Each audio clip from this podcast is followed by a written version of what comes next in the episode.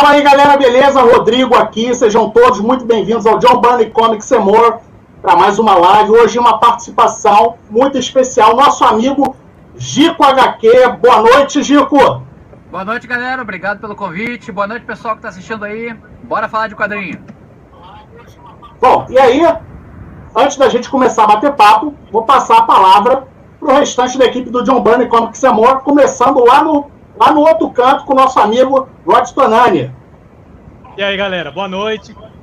Gico, bem-vindo aí. Esse bate-papo vai ser muito legal. Valeu, Vamos lá que a noite promete, galera. Bora. Vai, Gilson. Tá, boa noite, boa noite, Tonani. Boa noite, Rodrigo. Boa noite, Ricardo. Boa noite pro nosso, nosso é, malvado favorito, Juninho. E uma boa noite especial para o nosso querido Jorge Gali. Jorge Gali, mais conhecido como Gico. Ou melhor, aí, o famoso Gico HQ. Opa, é nóis. Famoso por sua conta. Vai, Juninho.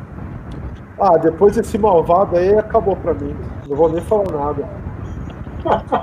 Não, obrigado, obrigado por participar aí. Vai ser legal o nosso papo. Vamos falar dos formatinhos fazer a campanha para voltar ao formatinho. Volta, formatinho! é isso aí. Bora com o Ricardo. Boa noite, amigos. Boa noite, Gilson, Tonani, Rodrigão, Juninho. Boa noite, Gico. Muito feliz aqui, muito alegre aqui com a tua presença. Boa noite aí a, a galera aí que nos acompanha pelo YouTube. Com certeza hoje vai ser uma noite muito bacana, muita informação, muito entretenimento, muito show. Valeu, Tonani. Não, então olha só. Então, vamos, vamos começar aí. Vou pedir então para a galera que está acompanhando a gente, coloquem aí as perguntas de vocês aí para o Gico. E na medida do possível, a gente vai colocando aí na tela para o Gico responder. Boa noite a todos. Obrigado mais uma vez aí pela presença. E aproveitem aí já passem aí o zap para os amigos aí convidado para a nossa live. Dico, vou começar te fazendo a primeira pergunta e vai ser relacionada ao John Byrne. Diga. Sei que você é fã de John Byrne também. Quero saber Olha, como é que você conheceu o John Byrne e por que, que você virou fã. Qual foi aquela primeira HQ ali que porra, te bateu ali, que você leu, que você viu que era a arte do John Byrne, que você, porra, esse cara. E aí você começou a, a virar fã. Cara, eu vou ter que dizer. A, a maioria das pessoas deve dizer que é X-Men, né? Mas pra mim foi a Punho de Ferro. Punho de Ferro, aquela cena dele é, entrando na Stark, sabe? Vista de cima, com um letreiro assim, aquilo ali já teve um impacto diferente pelo nível de detalhes que ele colocava no desenho. É, a arte também é, remoldurava aquele desenho muito preciso, né, cheio de detalhes. Então, é, foi Punho de Ferro a primeira vez que outra coisa, é, o John Byrne foi o primeiro cara que mostrou nos desenhos dele coisas que outros desenhistas não apresentavam pra gente. Por exemplo, a primeira vez que eu vi é, um ilustrador desenhar pelo do corpo, é pelo do braço, foi o John Byrne. Eu fiquei, cara, que troço é interessante, né? Porque não é, desfazendo dos outros caras, Sal Buscema, que eu gostava, gosto muito, né? John Buscema, é, Jack Kirby, nenhum deles tinha essa, essa preocupação com esse detalhe. Acho que Neil Adams e John Byrne eram os caras que iam nesse nível de detalhe. Esse desenho muito detalhado me chamou a atenção e, e eu tenho a acreditar que deve ter sido realmente Punho de Ferro, lá na Heróis da TV. Então, olha só, antes, antes deu o, o Jeep então começou com um Punho de Ferro. É, Rodrigão, faz a sua pergunta para o Jeep aí antes de eu colocar a primeira pergunta da rapaziada aí. Bom, Dico, uh, a gente sabe que você é quadrinista também. De que forma que o, a arte do John Byrne influenciou no seu traço? Tem algum traço dele que você leva contigo? Você costumava se inspirar muito nele? Como é que, como é que funciona isso para você? Então, o que, que, que acontece? É, eu, não, eu não tenho assim um cara que eu peguei e fui seguindo e eu achava ter uma coisa engraçada, né? Quando, quando, quando eu era guri e começava a desenhar brincando. Eu achava que copiar o desenho de outra pessoa era trapaça. Eu não copiava, eu, eu tentava emular de alguma maneira, mas eu não ia direto na cópia. Então o que aconteceu foi uma coisa meio Frankenstein. Eu comecei a pegar partes que eu achava interessante de um desenho de outro e tentava usar aquela técnica no meu desenho, mesmo aquele desenho bem bem primário de criança. Por exemplo, nariz, eu comecei a, a observar o jeito que o Jim Aparo fazia. O John Byrne, eu vou dizer para você que foi tórax, a, a, parte do torso e o abdômen. E, e o, o, jeito que o braço encaixava ali. Eu achava muito legal aquele jeito que ele fazia logo abaixo do tórax, a caixa torácica bem marcada, com umas achuras bem fechadas. Isso aí foi uma coisa. Até hoje eu uso esse jeito de desenhar tórax e abdômen do John Byrne. É, eu, acho, eu acho incrível também. Ele tem um, uma simplificação de traço que não fica tão geométrica e é muito bonito, né? É, fica eu elegante, acho, é, né? É, fica elegante, achava, exato. E o jeito que ele desenha, o, o, encaixe do braço no tórax, acho que também funciona muito bem.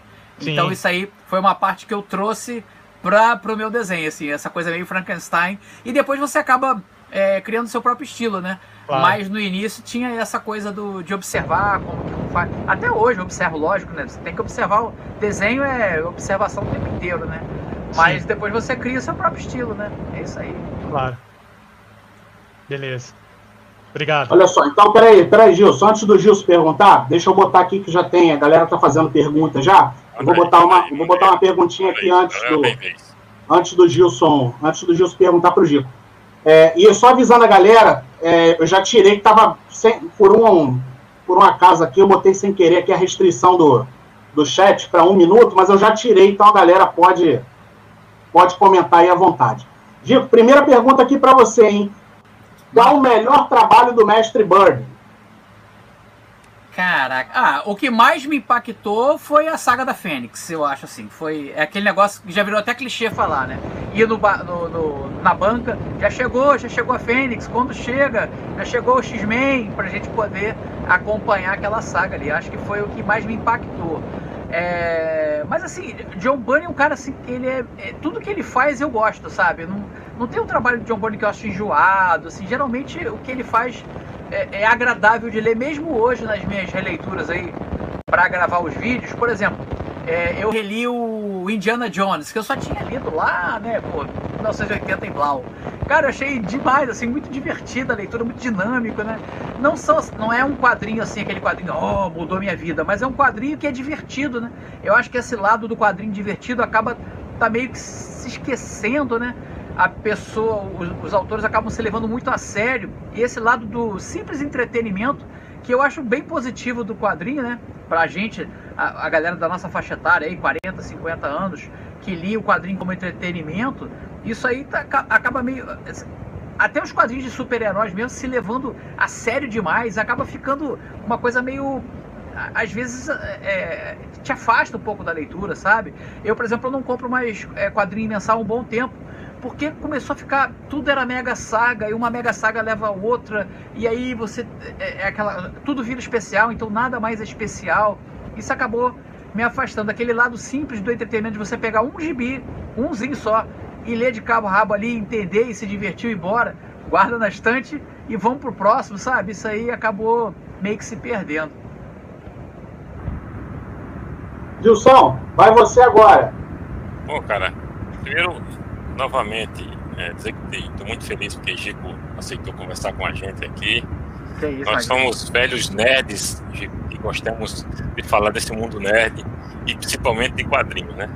E você é um cara que, que também é, é, é, traz muito isso pra gente. Esse, a gente. A gente percebe esse seu amor, essa sua paixão pelos quadrinhos quando você está apresentando seus vídeos. Isso fica muito nítido e é muito legal que ainda tenha gente como você que tem brilho nos olhos quando fala de quadrinhos. É muito legal. Isso, Obrigado. isso às, vezes, às vezes a gente vê esses, esses esses grandes artistas aí, os caras quando estão falando, não transmitem a emoção, parece que fazem, talvez pelo, pelo tempo de trabalho, fazem mais por, só pela questão é, do trabalho em si, e não pelo prazer de, de, de, de, fazer a arte do quadrinho. E quando eu vejo você falando de quadrinhos, eu vejo a sua paixão em, em, em, em passar isso para as pessoas, então é muito legal. Por isso que eu quero, por isso eu quero repetir que a gente ficou muito feliz que você tenha aceitado, tá? Ah, obrigado, Aí, obrigado. falando nisso, eu sei que você é desenhista você é, é, é professor de desenho, você é, é, empreendedor, você é produtor, você é, é roteirista, você é, tem os seus trabalhos autorais que a gente vai falar daqui, daqui a pouco.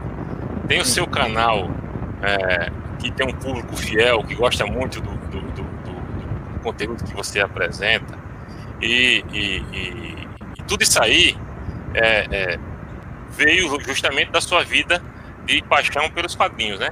Eu, eu pergunto é, como surgiu essa paixão? Quem foi que introduziu você no mundo da leitura dos quadrinhos? Como foi isso para você? E o que isso fez com que você partisse do desenho? Como foi esse processo? Bom, é, é, a grande incentivadora, a minha mãe e o meu pai, né? Ah, desde pequenininho, é, eu aprendi a ler muito cedo. Não foi não, aquele clichê, aprendi a ler com Turma da Mônica, não. Eu aprendi a ler com livros mesmo. E aí, logo assim que eu aprendi a ler, eu ganhei da minha mãe uma coleção de livros é, ilustrados que é, é Beto e Brasa, o nome da coleção dos livrinhos. Que era a história de um menino e um cavalinho. E eu li aquilo ali de tacada, adorei e tal. Depois eu ganhei outros livrinhos infantis é, é, ilustrados, né? Sempre pouco texto do lado da ilustração. E daí para os quadrinhos foi um pulo, né? Na época que eu estava sendo alfabetizado e, e, já na primeira série, por aí, vamos dizer com meus sete anos, seis, sete anos por aí, é, passava o programa do Capitão Asa. Quem tem mais de 40 vai lembrar do Capitão Asa. Que, inclusive eu fiz uma homenagem ao Capitão Asa nos meus quadrinhos aí do, do Esquadrão Vitória. O personagem que chama Coronel Alado, ele deveria se chamar Capitão Asa, mas por eu não ter tido contato com a família do Capitão Asa, do falecido né, Wilson Viana, a, eu recebi um pouco era melhor deixar a homenagem só no, no azinho ali e chamei batizei de Coronel Alado. O Capitão Asa era um cara que apresentava um programa e onde tinha diversos personagens em animação, aquelas famosas, é, é aqueles desenhos desanimados da Marvel. É, Capitão América, Namor e tal. Tinha ainda a animação do Homem-Aranha, que era um pouquinho mais sofisticada. E tudo que passava lá no Capitão Asa, a gente era os desenhos eram curtinhos em capítulos, então você começava a ver um dia, tinha que voltar no dia seguinte para saber o que aconteceu bem como um arco de quadrinhos, né, de três, quatro gibis, vamos dizer assim. E na época quem publicava a Marvel era a Block. E a Block, cara, era insana. Eles publicavam tudo, to todos os personagens caíam no colo deles, eles publicavam. Tinha gibi do Punho de Ferro, que na época era Punhos de Aço, tinha do Thor, Vingadores, Defensores, é, Conan, Namor, todo mundo tinha o seu gibi, Homem de Ferro. O que, que acontecia? A gente assistia o desenho do Capitão Asa, ia para a escola, né? E voltava da escola, a, passava para comprar pão na padaria e do lado ficava a banca do seu Horácio, que é onde eu morava lá em, em Niterói. E a banca do seu Horácio era fornecida assim de gibi, tinha todos os gibis da Block. E o gibi na época, apesar de muita gente brigar comigo quando eu falo isso, era barato. Mas ah, não era barato porque você está nostálgico. Não, era barato porque a, a mensuração que uma criança faz é em relação ao troco que ele vai obter ali dá para por ali um pão, um leite, aí sobrou lá algumas moedas, alguma notinha, você foi na banca e você comprou. Então, assim, é como se você fosse hoje no, na, na, no mercado com 10 reais, sobrou 3 de troco, você lá comprou um gibi. Essa é a minha sensação de preço. Então a gente assistia o desenho, comprava o gibi, ia para casa. E como forma de entretenimento, além de ler e assistir os desenhos, a gente desenhava. E minha mãe sentava para desenhar com a gente, colorir. Então o meu interesse por desenho começa aí dessa tenra idade, aos 6, 7 anos, incentivo da minha mãe e meu pai que comprava os quadrinhos para mim, né? Eu lembro quando eu vim morar em Araruama, a banca que era bem mais limitada, ele, ele trazia lá do, de Niterói, a gente não, não tinha vindo definitivo, trazia um pacote com quadrinhos do jeito que ele achava que eu ia gostar. Então vinha de Tarzan, a Fantasma, a Botoqueiro Fantasma, a Homem-Aranha, aquele pupurri de quadrinhos e eu achava o máximo quando chegava aquilo, né? Me divertia muito. Mas foi isso, a minha origem secreta é, é essa aí, desenhar sentado no chão, vendo desenho animado e lendo gibi. Muito legal, cara. Isso, isso é muito bom. É. Você falou uma coisa que, que, assim, que me trouxe nostalgia agora, que é o prazer de ir à banca de revista e comprar. Era muito bom. Isso é, por todo mês eu sabia que tinha que comprar a edição que tava para chegar, para complementar aquela história. E não eram tantas, Essa sensação né? parece que hoje não. É, né? é você. Não sei se eu fiquei velho, aí perdi esse prazer. É... Mas quando criança eu tinha demais, cara. Tinha, sim, gostava sim. muito de ir na banca para ver a capa da edição, como é que veio, como é que, como é, é. como é que tava a história, né?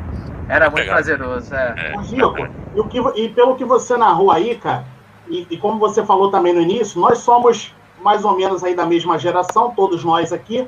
E, cara, o que você narrou é exatamente o que acontecia, cara. Porra, eu lembro claramente aí, eu, porra, eu criança ali, eu indo na, na banca, esperando o número seguinte, e pegava o troquinho ali que eu juntava ali durante a semana para poder comprar, comprando em sebo. É, era exatamente isso aí, cara. Você estava falando, eu estava relembrando aqui. Exatamente Além isso. de você descobrir coisas novas, né? Você é, é, não tinha internet, revista especializada, nada disso. Você descobria coisas novas quando você ia na banca. Saiu um gibi Exatamente. novo, chegou um personagem novo, você, caraca, o que, que é isso? Deixa eu ver. Folheava, comprava. E como Olha bom, só. bom Fala, fala, paulistano, um bom pau- paulistano, né? Sou do interior, mas eu já, já morei mais próximo da capital. Quando ia, na praia era aquela delícia, né? Você não levava gibi, mas voltava com um monte, né? Eu ia na banca sempre. Queria nem saber de sol, meu negócio era banca. Ó, antes, antes do Juninho perguntar, deixa eu só colocar uma pergunta aqui da galera na tela. Já tem um monte de pergunta aqui pro Gico. O Wagner tá perguntando, Gico, como grande fã de Jack Kirby, você acha que o John Byrne é o seu herdeiro espiritual? Cara, eu acho que Kirby ele criou diversos herdeiros. Você vê muito da obra de Kirby. Você vê no do Bird, mas você vê o Walt Simonson, você vê o, o- o- muito do Jack Kirby. Tem caras que são mega literais, tipo Home Friends, que, que é, é direto o, o estilo do Jack Kirby.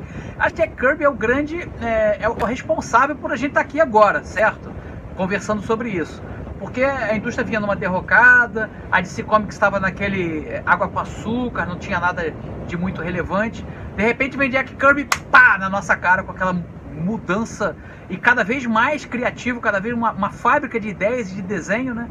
Então ele acaba sendo o, o grande incentivador e, e- e, vamos dizer pai é, é, artístico de uma geração de artistas. John Byrne tem, tem, mas muitos outros têm, inclusive com mais, é, é, a- assim, eu, eu vejo mais ainda o, o- o traço do Kirby aflorar em outros artistas. Por exemplo, te- quer ver o cara, é, aquele ladrão, sabe? Lembra dele? Ele fez uma fase do Cable no, no formatinho do Wolverine. Cara, era Kirby de cabo a rabo ali, era muito Sim. maneiro. O ladrão Maneiro. era bem. Ele, ele era bem literal Kirby mesmo, né? Total, total. o Muito que eu literal. faço lá no, no, no Esquadrão Vitória, eu nem procuro copiar o traço é, do Kirby, não. Eu, eu tento pegar assim é, é, o espírito né, da coisa, alguns elementos é, de, de design dos personagens, mas o traço meu não é. O pessoal fala, ah, você desenha. Eu não, eu não acho. Gostaria que fosse. Bom, mas, Mas não tá uma bela homenagem ao Kirby, viu? É Tá sim. uma, a vitória É sim. uma bela homenagem ao Kirby. sim. É que eu acho, eu acho que o, traço do Gico ele tem aquela característica do Kirby de impacto.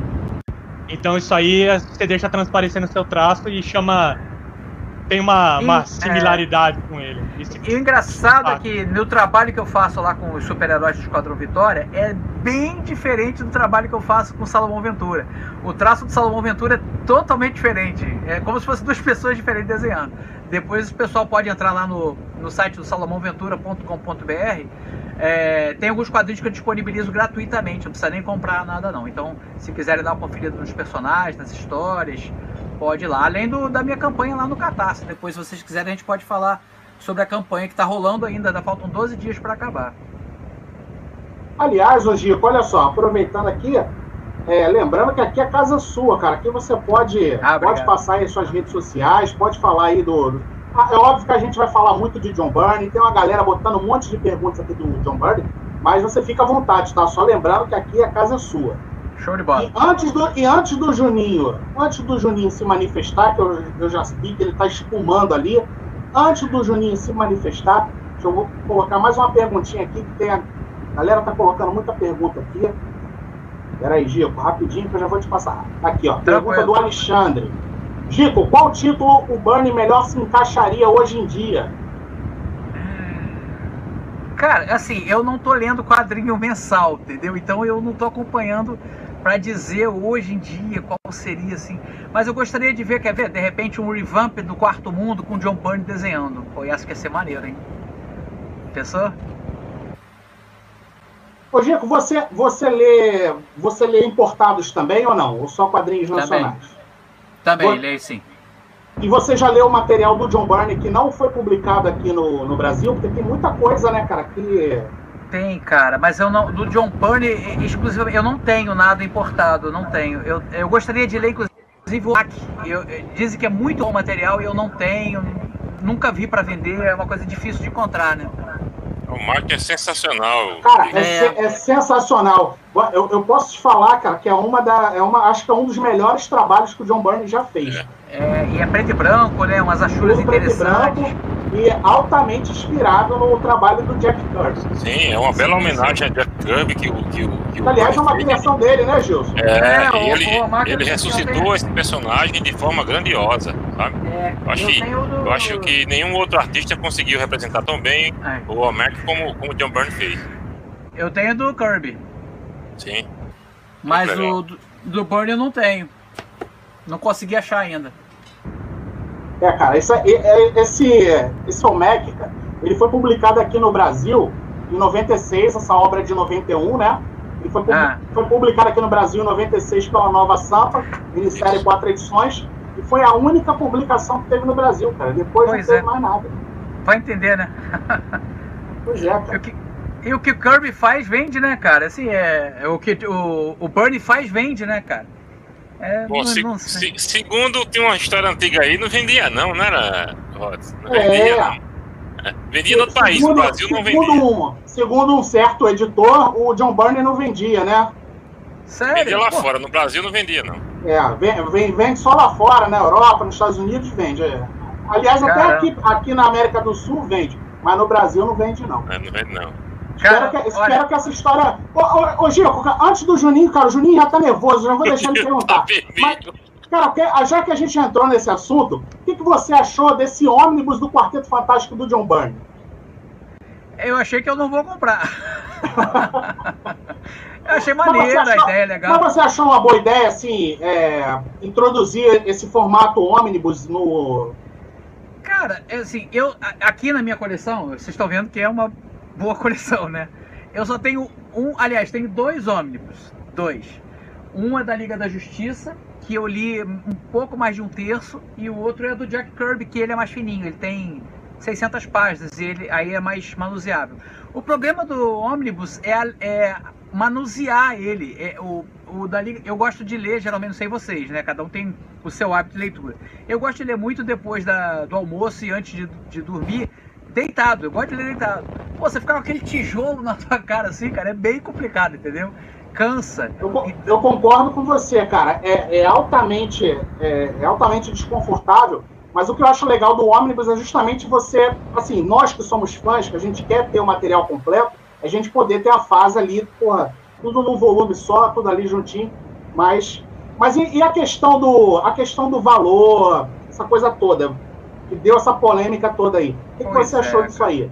Eu acho puxado. Mas eu entendo que é, é um item de colecionador, não é um, um quadrinho dado para o grande público.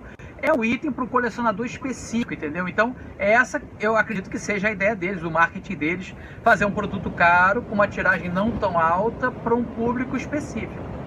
Eu provavelmente não sou esse público. Eu prefiro os quadrinhos mais baratos. Quando eu faço meus quadrinhos, eu tento fazer o mais barato possível dentro da minha possibilidade. Né? Eu sou um pequeno produtor, eu, minha tiragem não é grande. Então eu penso dentro dessa realidade, qual é o menor preço que eu posso cobrar? Essa é a minha ideia, entendeu? É que seja acessível. E é, isso é uma outra coisa que a gente está ficando cada vez mais distante.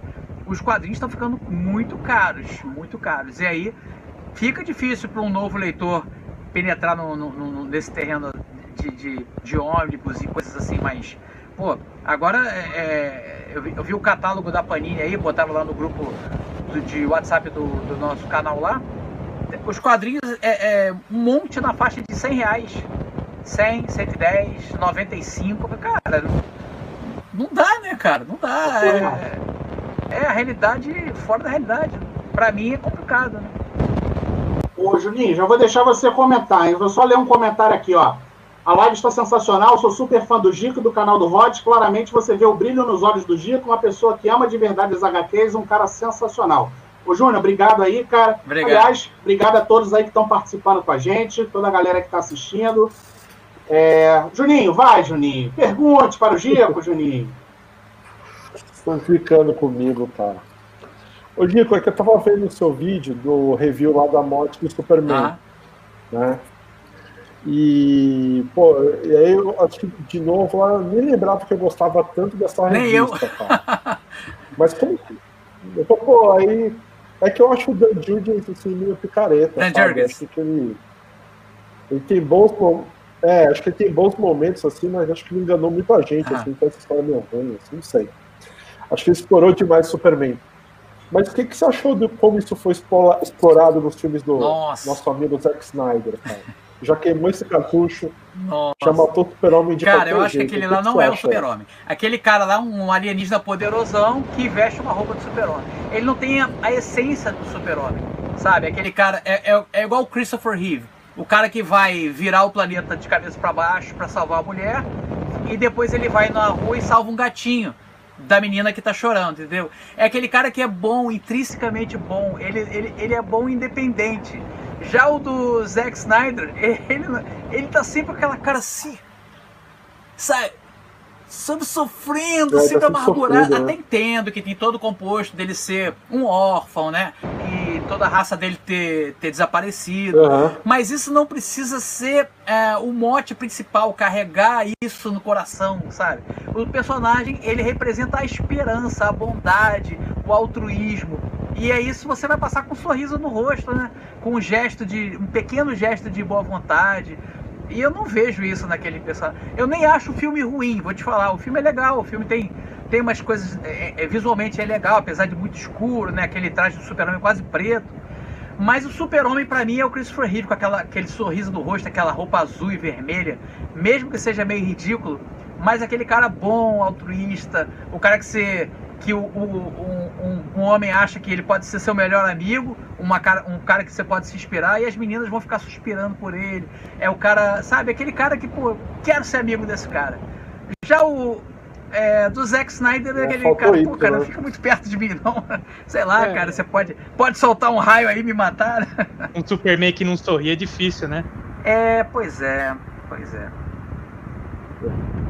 É, não gostei Um muito rapaz, não. né? E nem tô na- no hype É? pra ver a, a- o remake ou revamp ou whatever esse da Liga da Justiça não não bateu meu coração. não. Não, legal. E, eu- e já que você é profissional da área, né? Eu tava relendo umas coisas também. E, e você gosta Ah. de ler assim, que eu tava relendo Kirby? Eu acho mais legal assim as capas, os conceitos, do que ler a história. É, o Kirby tem um problema. assim. O que, você acha do. É, é o que eu acho. O Kirby ele é muito bom é, é, narrador visual. Porém, quando ele vai pra, pra parte de roteiro, Ah, ele não é tão bom, sabe? Então, alguma, por exemplo, eu, eu relendo o Etrigan, eu comprei o Etrigan, nem comprei da Panini, tinha comprado já em inglês, que estava numa promoção lá, eu comprei. E a gente. a- o- as ideias são muito boas, sabe? Ele é muito, ele é muito bom de conceito, cara. Ele surge com conceitos maravilhosos, assim, sabe? Muito. que perduram até hoje, né? A gente tá falando, acabou de falar aí de Liga da Justiça, que tem personagens de Kirby, é, diversas quadrinistas ainda, pô. é, o Senhor Milagre agora fez um sucesso danado. Conceitos de Kirby. é, é, então, quer dizer, é, o, o, filme do Thor lá, o Total, Ragnarok, tem um total. monte Então, quer dizer, um cara do muito- Kirby, né? influenciou muito É, e ainda é influ- influência para muita gente. Porém, quando ele. É, é, também tem- é um pouco do reflexo dos anos 70, aqueles quadrinhos muito carregados de texto, é, é, recordatórios que explicam o que já está sendo visto no desenho. E isso aí pode, para o leitor, um Uhum. pouco mais, né, do- dos anos 2000 e blau, soar datado e enjoado. Mas se você consegue é, encaixar ali o olhar dos anos 70, você vai ver que as histórias são legais. Apesar de eu achar que quando ele está trabalhando com um outro roteirista, mesmo que a gente saiba que 70% do que está ali é- veio da cabeça dele, ah, faz a diferença, sabe? A dupla do, do Stan Lee e Jack Kirby Quarteto Fantástico, por exemplo, tem histórias maravilhosas até hoje, muito bem contadas, assim, que te prendem, sabe? Então, tem isso também. Eu acho ele um excelente é, é, é, criador de conceitos, porém, como roteirista, às vezes, não tão bom. Eu acho que eu tenho muita pergunta, vou deixar pro Ricardo fazer a próxima. aí. Vamos aos poucos. Olha só, antes do, antes do, antes do Ricardo perguntar, deixa eu só colocar uma pergunta da galera aqui. É, o Marcos Roberto está perguntando, Gil. Você vai continuar com o Quarteto Fantástico do John Byrne? Me amarra como você narra as histórias, principalmente como o mestre está Ah, envolvido. Vou sim. Fica tranquilo que vai ter mais. Mês que vem já tem de novo. Galera, vou pedir pra galera aí que não é inscrita no canal, por favor, se inscreva, deixa aquele like maroto. Ricardo, pra você, Ricardo.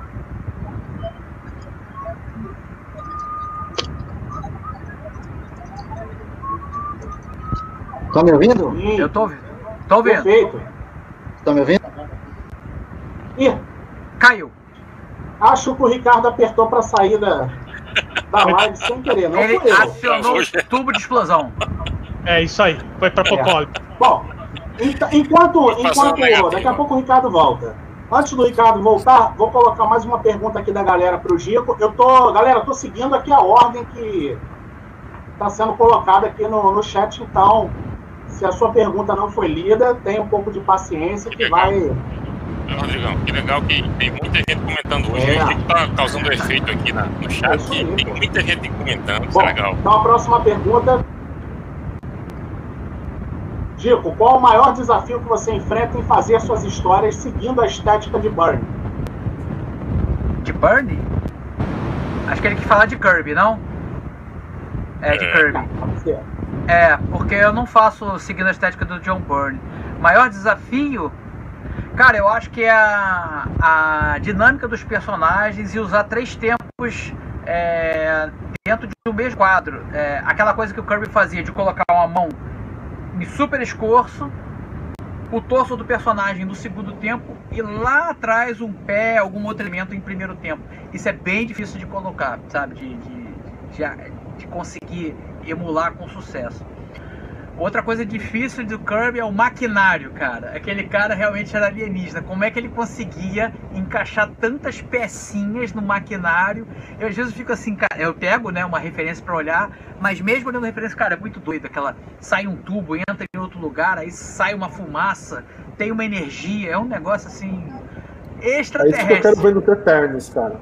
Esse filme dos Eternos, acho que vai ter muito isso aí.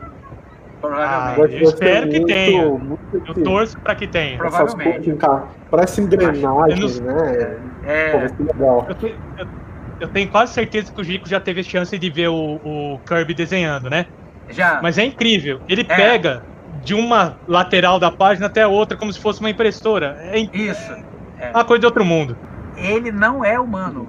Ele Não, era de outro é. planeta. Ele, ele, Eu ele acho. tá aqui estudando os humanos. Porque aquilo ali. Cara, como é que você desenha sem esboçar? Me explica isso. Quem desenha sabe. Como você vai construir uma figura?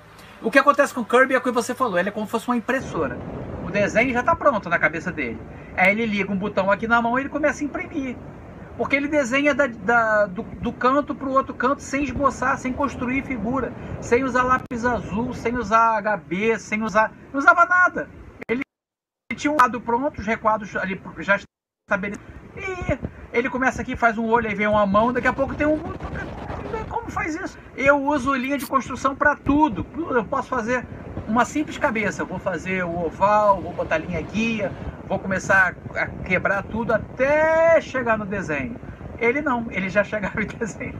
Não, isso não, não é humano, cara. Isso não é. Não é. Não é o rei à toa, né, Chico? Ele não era considerado É. rei à toa, né? é, Eu é, acho é, interessante é, o fato dele, dele a, tem desenhos dele de 50, 60 anos atrás, e ele, e ele fazia um, um desenvolvimento de tecnologia que para a época já era, para hoje é sensacional e para a época era É. muito mais. pô. Ele conseguia Exatamente. encaixar, como você falou, questão do cenário, envolver aspectos que davam uma, impressão de tecnologia que é, que é sensacional. Eu- eu- assim, tem dois caras que, que complementavam muito bem esse ambiente que eu gostava muito. Um é o John Burney, que fazia essa parte também muito bem, e o outro é o George Pérez, conseguia encaixar também muitos as- aspectos pequenos e minúsculos dentro do desenho isso, e fazer a movimentação do desenho acontecer na página. E, e Kirby, por isso que ele é o rei, porque ele, ele fazia É. isso com maestria, né? Não é à toa que Não, ele é o Kirby rei. consegue, ele conseguia, na- numa página dele, é, te causar assombro. É, Eternos, alguém já leu Eternos? Ele deve ter lido, né? A- Uhum. As páginas dos Eternos, quando você fica assim, sabe, é assombroso, aquela, aquela a, a sensação de magnitude da coisa, você tá olhando para uma folha de papel. É uma coisa assim, realmente é, é um, um- é conseguir uma coisa impressionante usando só lápis e papel, você conseguir aquilo. Então, E Eternos Realmente... tem muito também esse, esse detalhe, né, Chico, do maquinário que você citou maquinário. ali, quando ele retrata as naves ali, todos aqueles detalhes, tubos. Os, os, celestiais, aquelas coisas monumentais do tamanho de um planeta. Cara, isso é, é muito é. doido, né?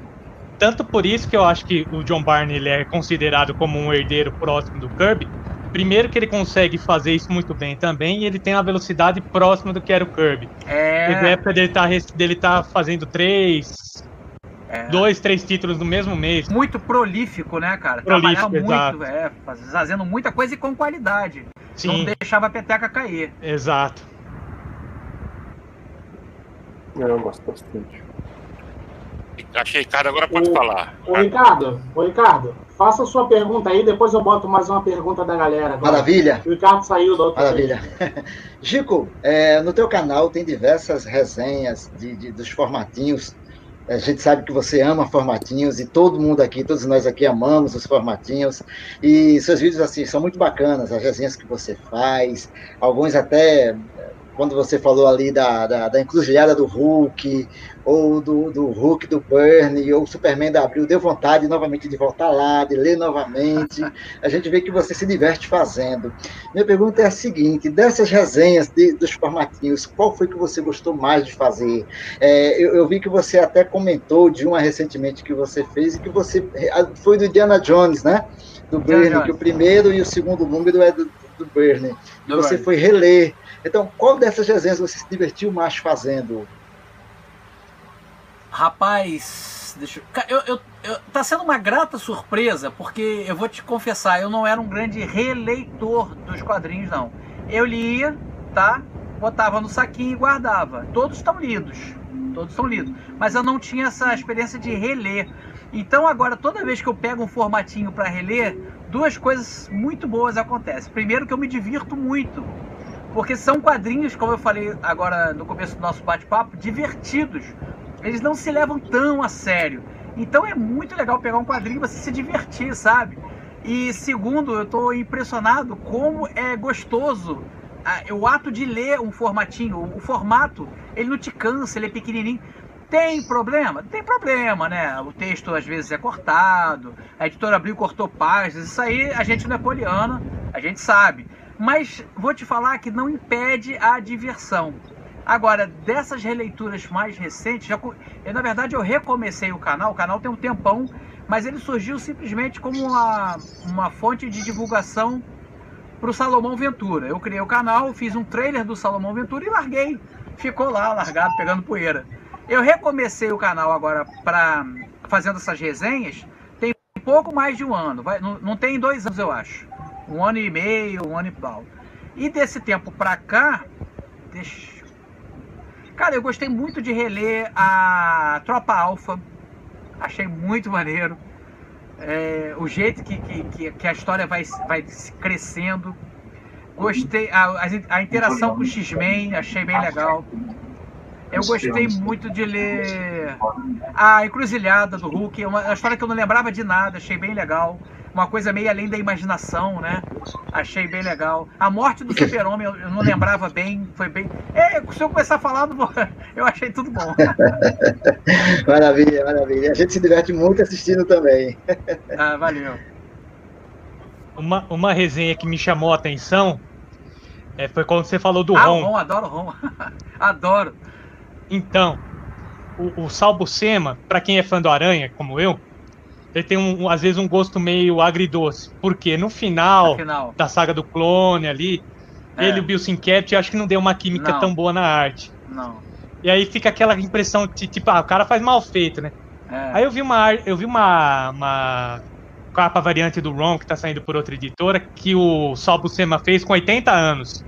Olha. Cara, puta desenho. Ele é. fez tudo, desenho arte final. arte final. Então assim, eu não li muita coisa do Ron, só algumas coisas que vinham em X-Men quando eu colecionava. E a tua resenha me deu vontade de ir atrás do, dos formatinhos para ler tudo, cara. Ron é muito bom, cara. Ron é, é, aquele negócio, quando a gente. Aquele negócio que eu falei, a descoberta de novos personagens, né? Quando a gente era guri chegava um gibi novo que a gente. Que, que, tinha um personagem que você não conhecia, era o primeiro personagem que eu ia ler. Porque Homem-Aranha, Thor, Capitão América, isso a gente já conhecia, né? Com, vamos lá, 13 anos, 14 anos, já conhecia a galera toda, sabia a origem de todo mundo, já tinha lido alguns, algumas aventuras ali. Aí de repente vinha um Ron. Aí você, o que, que é isso aqui, cara? Aí era o primeiro que eu ia ler. E esses personagens novos causavam um, um impacto muito grande, justamente por serem novidade. É uma coisa que você não tinha visto ainda. O Ron, cara, aquela coisa, a, a primeira página ali do Sol Buscema, ele cai como um meteoro, ele Chegada. se ergue daqueles esco a chegada, a- É. aqueles escombros no meio daquela fumaça. Cara, aquilo me pegou na hora, na hora me fisgou e saiu em Almanac Premier Marvel da RGE. Isso, isso. E foram, foram duas histórias. Duas histórias da primeira, na primeira revista. E você queria saber o que ia acontecer, cara. Aquele negócio de ninguém ver ele matando os espectros. E só ele sabia que aquilo ali não era humano. Cara, pô, até hoje eu acho muito bom, cara. Muito bom. Parece uma Você- série, parece uma série de Ficção de filme, científica, né? cara. Todinho. Pô, Você, você, você falou a verdade. É isso mesmo. que, que série não ia dar isso? Que é sensacional. Outro que me Sensacional. causou é, muito impacto assim que surgiu foi o Nova. Aquela capa do John, acho que é do John Romita, o Nova fazendo assim, com inclinado pra frente. Cara, eu fiquei assim, que que é isso? Eu quero, me, me- deixa eu ler isso aí, cara. Esse a gente ficava sempre muito pilhado com essas novidades, assim, sabe? É, Isso aí é no Almanac da RGE, né? Nova. É, super-heróis Marvel. Almanac da RGE. Almanac Marvel. É. Almanac Marvel da RGE. É isso aí.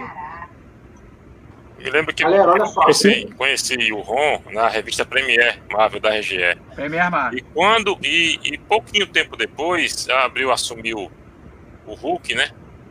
E, o- e as histórias do Ron começaram a, a- a aparecer lá no Hulk. E eu, eu adorei, porque seguiu a sequência que tava da RGE. Seguiu. né? Então eu já tinha tudo aí do material da RGE, continuei, continuei lendo. Pô, eu assim, eu gosto muito do traço, eu acho o traço simples, o traço do Sal, acho um traço mais, mais simplista, mas eu me amarro naquele estilo de, de- de arte dele, cara. Eu sempre, Nossa. sempre gostei. Inclusive pra mim, para mim, É tirando a rápida passagem do Burnie pelo, pelo, pelo Hulk, que foi sensacional, poucas edições, cinco edições, mas foi sensacional. A melhor fase do Hulk é os 10 anos que o Sal passou no, no, no- no lápis do, do, do, do- do- Gigante Esmeralda. É sensacional, cara. Entrava roteirista, Léo Wayne, depois foi, foi o Bill Mantlo, mas o, o, o- desenho do, do, do- Sal só melhorou com o passar do tempo. Eu, eu tenho o prazer de ter todas essas edições dele, até as que não saíram no Brasil, eu consegui eu consegui de alguma forma baixar esse material e imprimir para mim, porque- eu sou muito fã da, da fase do, do, do Hulk pelo Sal Buscema. Então eu tenho tudo que ele fez nesses 10 anos do personagem. E é assim, é muito legal. É muito Eu acho que Marvel. visualmente é o Hulk, assim, visualmente, pra mim, quando você fecha Isso. o olho e pensa no personagem, é o do Sol Buscema. Exatamente. É, é sensacional. É muito dinâmico o desenho do Sol Buscema. Tem gente que não gosta, acha, não sei se é datado ou muito estilizado. Eu É. acho. É, é tipo o Homem-Aranha do, do, do John Romita, né? É clássico, né? Você quer essa É, camiseta, é. você quer essa caneca. Icônico. É, icônico, icônico. exatamente. Eu Isso queria aí. fazer um comentário aqui, que a gente tem comentários bons aqui. Quando a gente começou a falar do Jack Kirby, né? Eu pensei com vergonha assim, pô, esse maquinário parece eram os deuses astronautas, né? É, Aquele livro do Eric Von Däniken, mas eu fiquei com vergonha. Mas duas pessoas comentaram aqui, ó, o Alves Isso. Nascimento e o Igor- falou, olha, é, tem muita Ele coisa tinha- com o livro do Eric Von É. Däniken. ele tinha na biblioteca dele o Eric Von Däniken ele usava como referência é, iconográfica pro, pro maquinário dele aquelas fotos que constavam no, i- nos livros de deuses incas, aquela coisa da civilização maia. Ele usava muito daquele, daqueles elementos iconográficos para criar toda essa iconografia também lá dos Eternos. Isso é- Ele era Uhum. fã do, ele era fã desse tipo de coisa, de É alienígenas. é, ele, ele gostava muito. Se, vo- se você pegar a ideia dos novos deuses dele, praticamente eram É. os deuses astronautas, É, né? isso Exato. mesmo, é isso aí. Exatamente. Os É. novos deuses é, o, é pós-Ragnarok, né? É coisa do o que aconteceria depois do Ragnarok seriam os novos deuses. Galera, deixa eu botar mais uma pergunta aqui da, da galera, senão fica muito tempo aqui sem a gente botar as perguntas da galera. Aliás, mais uma vez, lembrando, a galera pode continuar colocando perguntas. Na medida do possível, a gente vai colocando todas as perguntas na tela Então, não deixem de fazer aí as suas perguntas aí pro, pro Gico. E, aliás, não deixem de se inscrever no canal e deixar aquele like pra gente. O, o Gico falou do Indiana Jones, é, são essas edições aqui, ô Gico, ó. Essas Ah, edições aí. aqui. Essas edições aqui, elas foram publicadas em Capitão América. Isso. Né? Capitão América. Tem uma, então tem uma pergunta aqui, que é a pergunta do Estevão, que estava lá em cima. Ele quer saber, Gico, Mulher Hulk do Burnie teve destaque ao retratar uma mulher linda, forte e sensual. Hoje os artistas tentam minimizar essa questão da sensualidade que o Gico, como desenhista, tem a opinar sobre isso. É, é, os tempos são outros, então é, hoje tem tudo se policiar, o que funcionava na década de 70, na década de 80, hoje já pode não funcionar tão bem. É, realmente eu acho que havia uma hipervalorização da sensualidade das figuras femininas dos quadrinhos, né, é, na década de 70, da dé- década de 80. Hoje se procura um outro enfoque, porque é, a realidade é outra, né? Tudo mudou, os quadrinhos mudam junto, né? Então, eu não vejo problema em, é, é, é, em, em figuras femininas, em personagens femininas, a gente procurar um foco sair esse empoderamento é, sem ser uma menina que ponto alto, então faz o menor com relação a isso, não. Inclusive, a minha personagem lá do Esquadrão Vitória não usa biquíni, não usa salto alto, é coberta de- da cabeça aos pés, ela usa é a cabeça. Peraí, deixa eu colocar mais, deixa eu colocar mais uma, mais uma, mais uma pergunta antes da gente fazer outra, outra rodada de perguntas pro, pro Gico. É, aqui, Gico. O Rafael está perguntando qual material que você lia nos formatinhos que ainda não foi republicado, mas que merecia uma republicação. Super-Homem do John Byrne. Muito boa escolha. Isso que é convidado, hein? Tá saindo lá fora e a turma nem fala. Tá vendo aí? a É tá muito, acertando é o nosso muito divertido. E É o muito. super-homem do John Byrne é aquele super-homem que eu falei, o super-homem do Christopher Reeve. O super-homem bonzinho, super-homem que sorria. Você fica Com feliz. limitação de poderes, né? né? Eu acho que a, Feliz, acho que a grande, é. a grande ah, o fator que, É. que- que revolucionou muito o- a passagem de, do Burnie para o Superman é justamente isso. Ele limitou aquele excesso de poderes que, existia no Super-Homem. Então, Ficava, ficava praticamente impossível de se derrotá-lo, até É. de se criar histórias para ele, né? O Burnie Verdade. pegou e deu um, assim, um corte radical. Peraí, começar devagar. Né? Contou, É. contou muito bem a, a, a- a origem da, da- dele em Krypton, a chegada dele até, até a Terra, e depois o desenvolvimento dele como, como super-herói. Então, eu acho que isso foi fantástico na fase de Burnie no Superman. É, Verdade. e, e só depois ele. Desculpa, Dico. Só depois Diga. ele se descobrir kryptoniano, descobrir a nave, É. as coisas, eu achei isso legal também. E pegar elementos do filme, né? Aquela Sim. Krypton gelada, aquela coisa com cristais, é bem legal. E, pô, e daria uma coleção daquela lendas do universo DC tão maneira, né? Baratinho, 20 e poucos reais, o cara se, sei lá, verdade. cinco volumes Verdade. você matava tudo, pô, ia ser show de bola. Eu, e esse é um negócio que eu compraria de novo. De- Além, além de, algumas coisas eu recompro, pra ter um formato Sim. maior, organizadinho, né? Aquela, por exemplo, as lendas do, do Batman, do Dia Amparo eu comprei, Neil Adams eu comprei. Aí fica tudo bonitinho, organizado, você quer lá, você pega um e lê. É bem maneiro. Uma, uma que eu senti falta do Batman na, na coleção das lendas foi do Norm Breyfogle. Porque É. quando começou a sair em formato americano, eu tava começando a coleção e tal. E essa fase pra mim é incrível. O traço eu dele. tenho eu, no, no formato americano da Abril. eu tenho também. É o que eu falo. O, o Norman Breyfogle tá pro Batman, assim como o McFarlane tá pro Aranha nessa época, É, em termos visuais. Só que o Breyfogle ele mandava bem melhor. Uma viciante, né? Essa aí é a pergunta que não quer calar. Por que, que eles não, não republicaram o Batman do Brayfogo na, no- na Lendas, assim como eles não republicaram o Superman do John Byrne? Por quê? É, os caras têm que escolher alguma coisa, né? Alguma coisa fica de Não, fora é porque, também, é, né? porque, é porque a mentalidade que pelo menos se tinha há um tempo atrás na Panini é que o John Byrne não vendia e que não, não vamos publicar. Era isso. Exatamente. Era isso mesmo. Era isso. Eu acho isso Eu uma besteira. mesmo, eu falo mesmo. Não tenho rabo preso com eles, eu falo Cara, mesmo. o John É Byrne, o John Byrne, ó, toda vez que eu faço um vídeo sobre o John Byrne, a, a- a visualização aumenta assim, exponencialmente. É, é- a pessoa- o pessoal adora ah, os quadrinhos do John Byrne comentados, adoram. Então eu não, não, não enxergo dessa maneira aí que John Byrne não vende, não sei. Posso estar errado, né? Não, Então- é, graças, graças a gente Ô, o mas essa aí, essa aí é, foi a desculpa que os caras deram pra não republicar o material do John Byrne. Só que aí você procura lá o, os X-Men, aquele, aqueles três encadernados que a Panini Seis, lançou meses fase, pra fase completa. Esses encadernados Já tão- aqui. Aqueles eh, É Deluxe. esses aqui, E esses aqui. já tá na segunda Aí edição já. Esses três encadernados estão esgotados. Aí eu te pergunto, é, não vende? É, Tem estranho. uma contradição aí, né, cara? É, estranho. Eu Vai, acho que ia vender bem.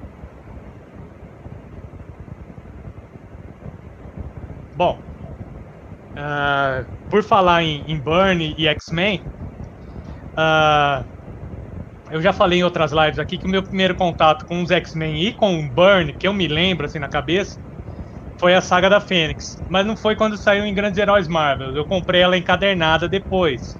Hum. É, que saiu em Marvel Especial ah, 8, 7 e 8. Isso, São umas capas diferentes, né? isso. Só que eu já falei isso também aqui outra vez. É, como a, as bancas e as coleções eram muito espalhadas, não tinha uma frequência muito grande, eu comprei Marvel Especial 7 e fiquei sem saber o fim da história. Por acho que uns dois, três anos, até que eu consegui achar num sebo a segunda parte. E o final da, dessa saga me impactou demais. Ah, eu vi, não sei se você viu, que o, o Bernie tá fazendo no site dele lá para os fãs a continuação da história do. X-Men do ponto que ele parou. O que, que você achou dessa história, Gico? Você achou que ficou legal? Você não chegou a ler? Como é que tá? Eu, eu não li. Eu achei a ideia sensacional, mas eu não li. Ele tá fazendo uma coisa meio que semanal, né? Uma, uma página semana, uma coisa assim, né? É, eu não acho li, não. que ele já tá no número É uma página 3. por dia, uma página, Uma página por por dia. dia. né? Por dia? Caraca, o cara é a máquina mesmo. É, eu não sei, cara, se, se ele- isso nunca vai ver a luz do dia, né? Não, Seria legal, né? Vai ser só no site mesmo, né? É tipo Só. uma fanart, né? sim, É, é, uma eu vou fanfic, até- né? Uma fanfic. Pô, legal aí. Vou, vou lá ler, vou dar uma lida lá no, no site Ah, do cara. bem legal, bem legal. Valeu. Ah, Ô, Gil, agora, o que que vo- você leu? Você leu a, a minissérie Gerações do Sim, John Byrne? O que, você achou? Muito maneiro. Você Achei a gosta ideia dessa- muito. Você gosta dessa ideia aí de Eu achei muito legal. com Isso. Uns Você- tempos. É, você. É, como se os personagens tivessem envelhecido. E aí vem os filhos e os netos. Achei bem interessante isso aí. Inclusive, tô pra gravar um vídeo sobre a primeira, né? Ver como é que vai ser a receptividade. É, eu só não tenho a. Acho que foram quatro, né? três? Três, Três. três. Três, Três. gerações. Então eu tenho duas. Não sei se eu tenho. Eu tenho que ver aqui. Vocês estão vendo? É, é, tem que me achar aqui, mas eu, eu tenho. Mas vale. A, a tem certeza eu tenho. Eu acho muito interessante. Também que ele fez com o Batman e o Capitão América na, na década Sim, de 40 na é muito guerra, divertido. É. É muito É maneiro, muito maneiro. Isso é legal brincar com os personagens na época que eles foram lançados. né? É bem interessante. Ainda tem um crossover que ele fez do Galactus com, com o Darkseid, né? É esse não tenho. esse esse eu não posso comentar.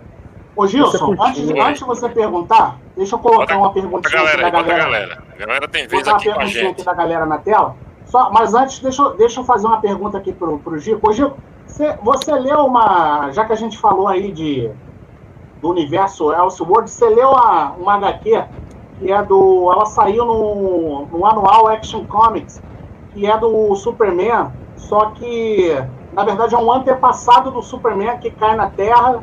Ele cai na, ele cai na Inglaterra 200 anos antes do que o, do que o Kal-El cai, né, no, cairia no, no, no mundo moderno.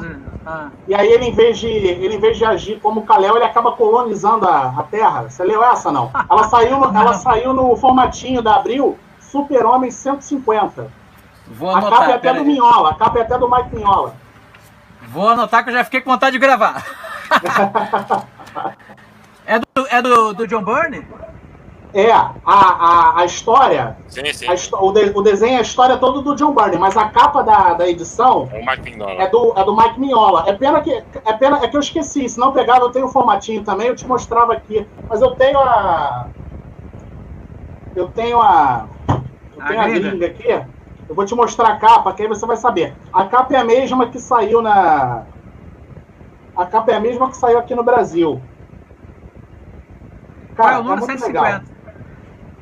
Essa aqui, ó. Superando 150. É 150, é a edição 150. Maneiro, Essa capa aqui. maneiro. Gostei, gostei do premissa. Vou É reler. muito legal. Deixa eu só então ler uma pergunta, Gilson, e aí você manda bala depois, tá?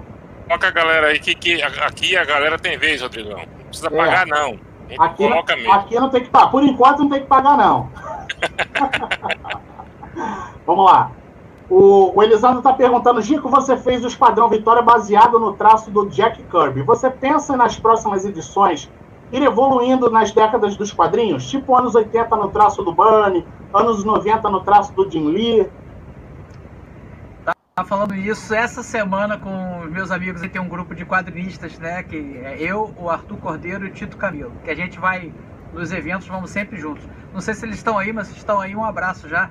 Um beijo e um abraço para vocês aí, meninos. É, a gente tava comentando aqui que o, o- a campanha do Esquadrão foi um, um sucesso lá no Catarse, né? Em uma semana a gente bateu a meta. E agora já coloquei uma meta estendida. Que eu pretendo fazer uns é, cards assim. É, Lembra? Vinha de brinde assim na, na Wizard e tal. Vou fazer cards dos personagens nessa meta estendida para todo mundo, então não vai ter custo extra.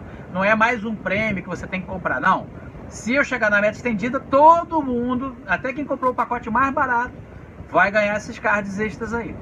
Aí a gente conversando sobre isso, sobre a campanha, que foi um sucesso, e, cara, fiquei até animado em, em dar prosseguimento com o esquadrão, pensar outra, mas assim, sem se levar muita. Porque eu, eu acho que a, a grande sacada do Esquadrão Vitória é que eu não levo muito a sério e eles, os Esquadrão Vitória, os personagens, não se levam muito a sério. É uma grande homenagem, uma grande brincadeira é, com os quadrinhos da década de, de 60, 70, entendeu? Então é tudo pensado para ser essa homenagem, essa brincadeira, de uma coisa divertida, sem se levar muito a sério. Eu acho que o problema do super-herói brasileiro assim é querer se levar muito a sério. E eu acho que culturalmente a, a sociedade brasileira não é uma sociedade assim de heróis, entendeu? É diferente da, da, da cultura americana e tal, onde eles se levam mais a sério. Então, isso é aqui, é o meu modo é, de pensar, tá? Não, tô, não tem nada contra, cada um pensa da sua maneira, tudo continuamos amigos. Mas eu, com, enquanto autor, meu modo de ver é esse. É, não posso me levar muito a sério fazendo quadrinhos de super-herói no Brasil com personagens brasileiros, porque senão vai truncar. Então, é, eu tive essa preocupação. Aí eu conversando lá com os meninos, eu disse, cara, então de repente eu vou fazer. Eu já estava pensando em fazer uma brincadeira com os heróis da DC, como eu fiz com o Esquadrão Vitória com a Marvel, e fazer com a DC. Mas já estou pensando aqui, nessa conversa, a gente fazer uma grande saga, saga com muitas, muitas aspas, tá? Uma grande saga, onde o Esquadrão Vitória teria que viajar eh, nas décadas. Então a gente veria uma, uma versão do Esquadrão na década de 80, uma versão do Esquadrão da Image na década de 90, Green and Gritty, é, sangue no olho, dente trincado, e uma versão da de, dos anos 2000 até eles retornarem para a década de 60.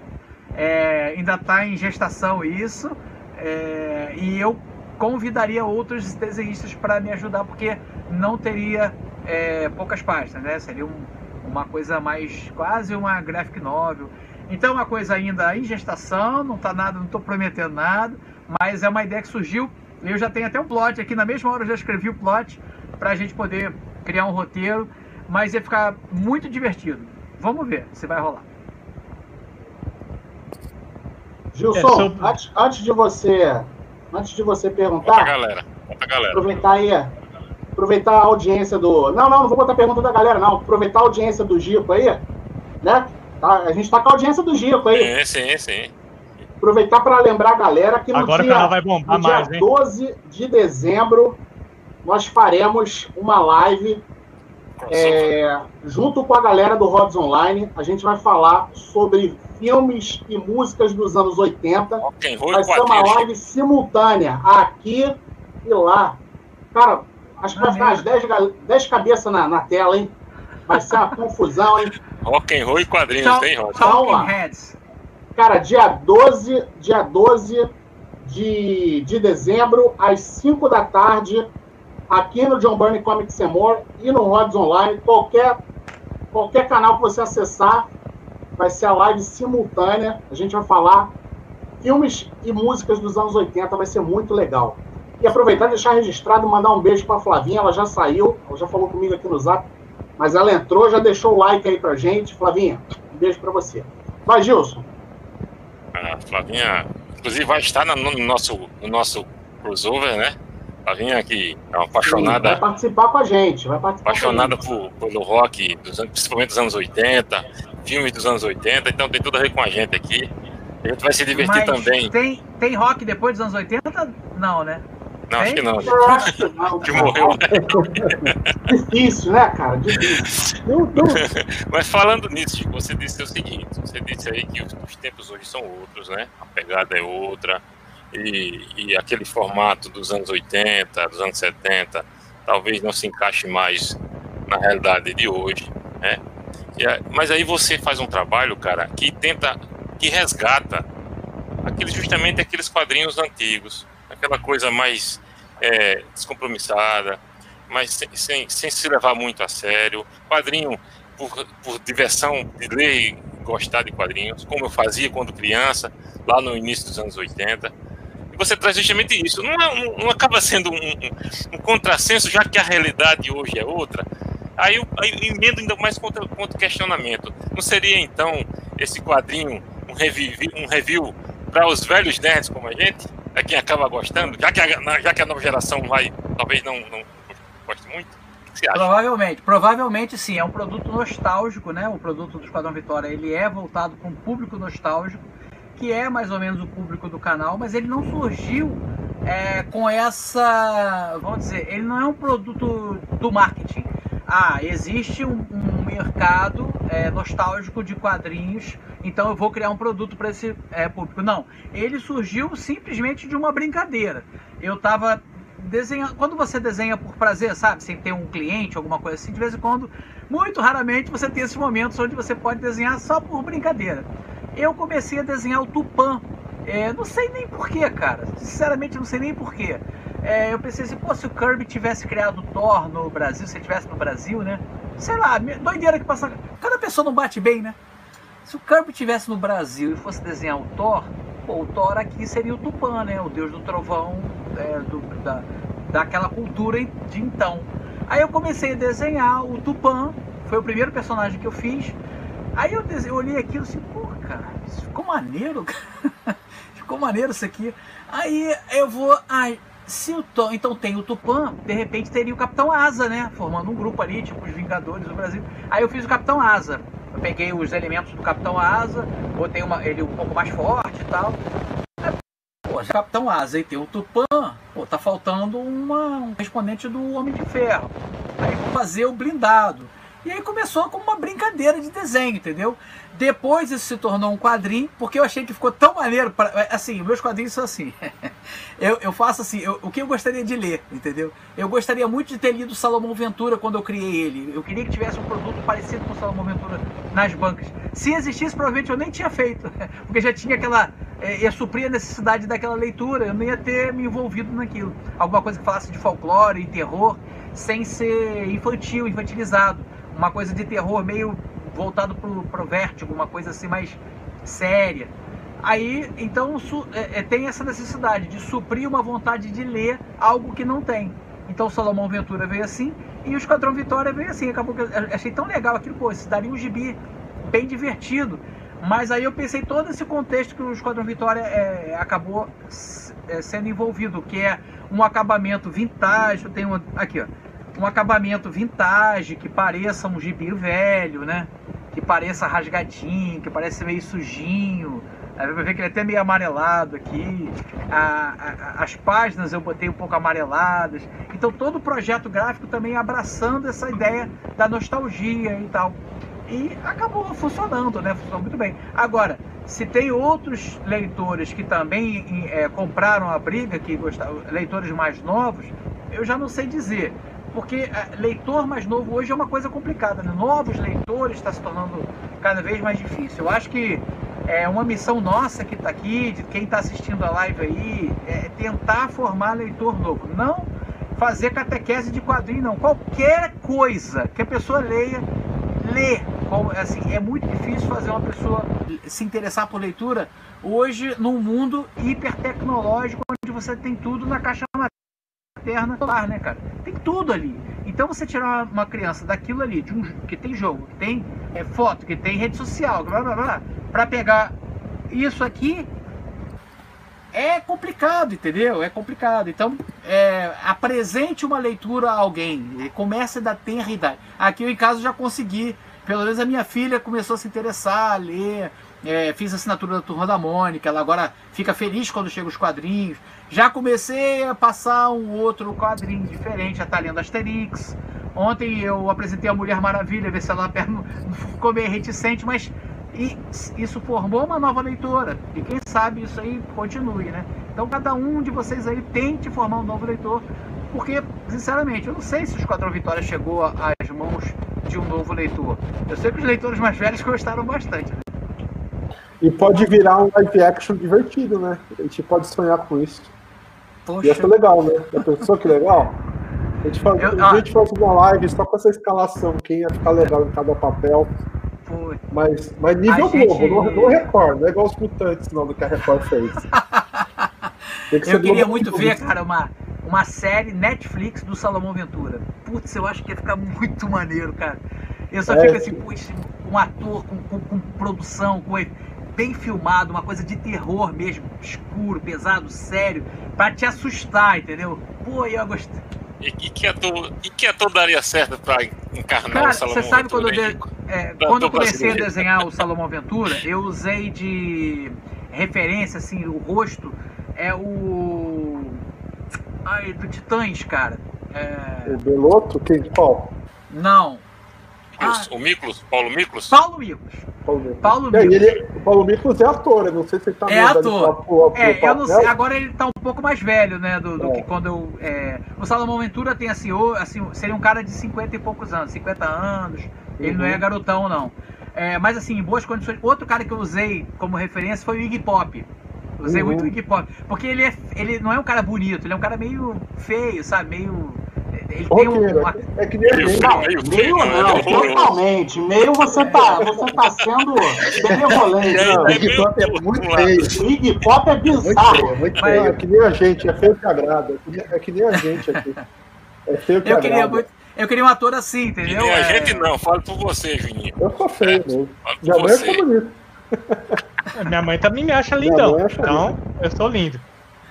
Mas é isso, agora o Esquadrão Vitória, eu não sei, live action, né? Talvez uma animação do estilo da Marvel, desanimado, hein? Ia ficar maneiro. Não, ia ficar massa. É legal. Igual que... O pessoal do Copa dos Fundos faz, né? Um negócio assim, não faz? É. Não, tem um. Tem um é lance um, desse, mas, mas é, é um. Society of Heroes. É. Society, ah, Sociedade assim. da Virtude. É, da Virtude. É bem legal. é também. maneiro. É bem legal. Bem Só que legal. eu não saco nada de animação, não saco nada. Não, melhor. Olha só, antes do Juninho perguntar de novo, Juninho, vai pensando na sua próxima pergunta. Eu vou colocar mais uma pergunta aqui do.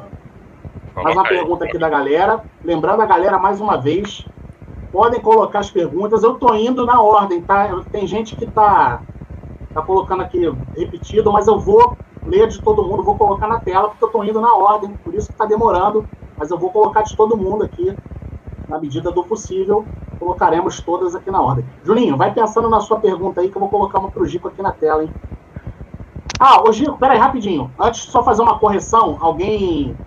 É que eu passei aqui, agora eu perdi o comentário. Antes de eu botar essa pergunta aqui, só fazendo uma correção aqui, eu te falei que era Super-Homem 150, é Super-Homem 140. Tá? 140. Então, acerta aí a, Anotada, a pauta, a pauta tá anotada. É isso aí. É, é, é, é Super-Homem da, da Abril, 140, a capa é aquela que eu mostrei para você do, do Mike Mignon.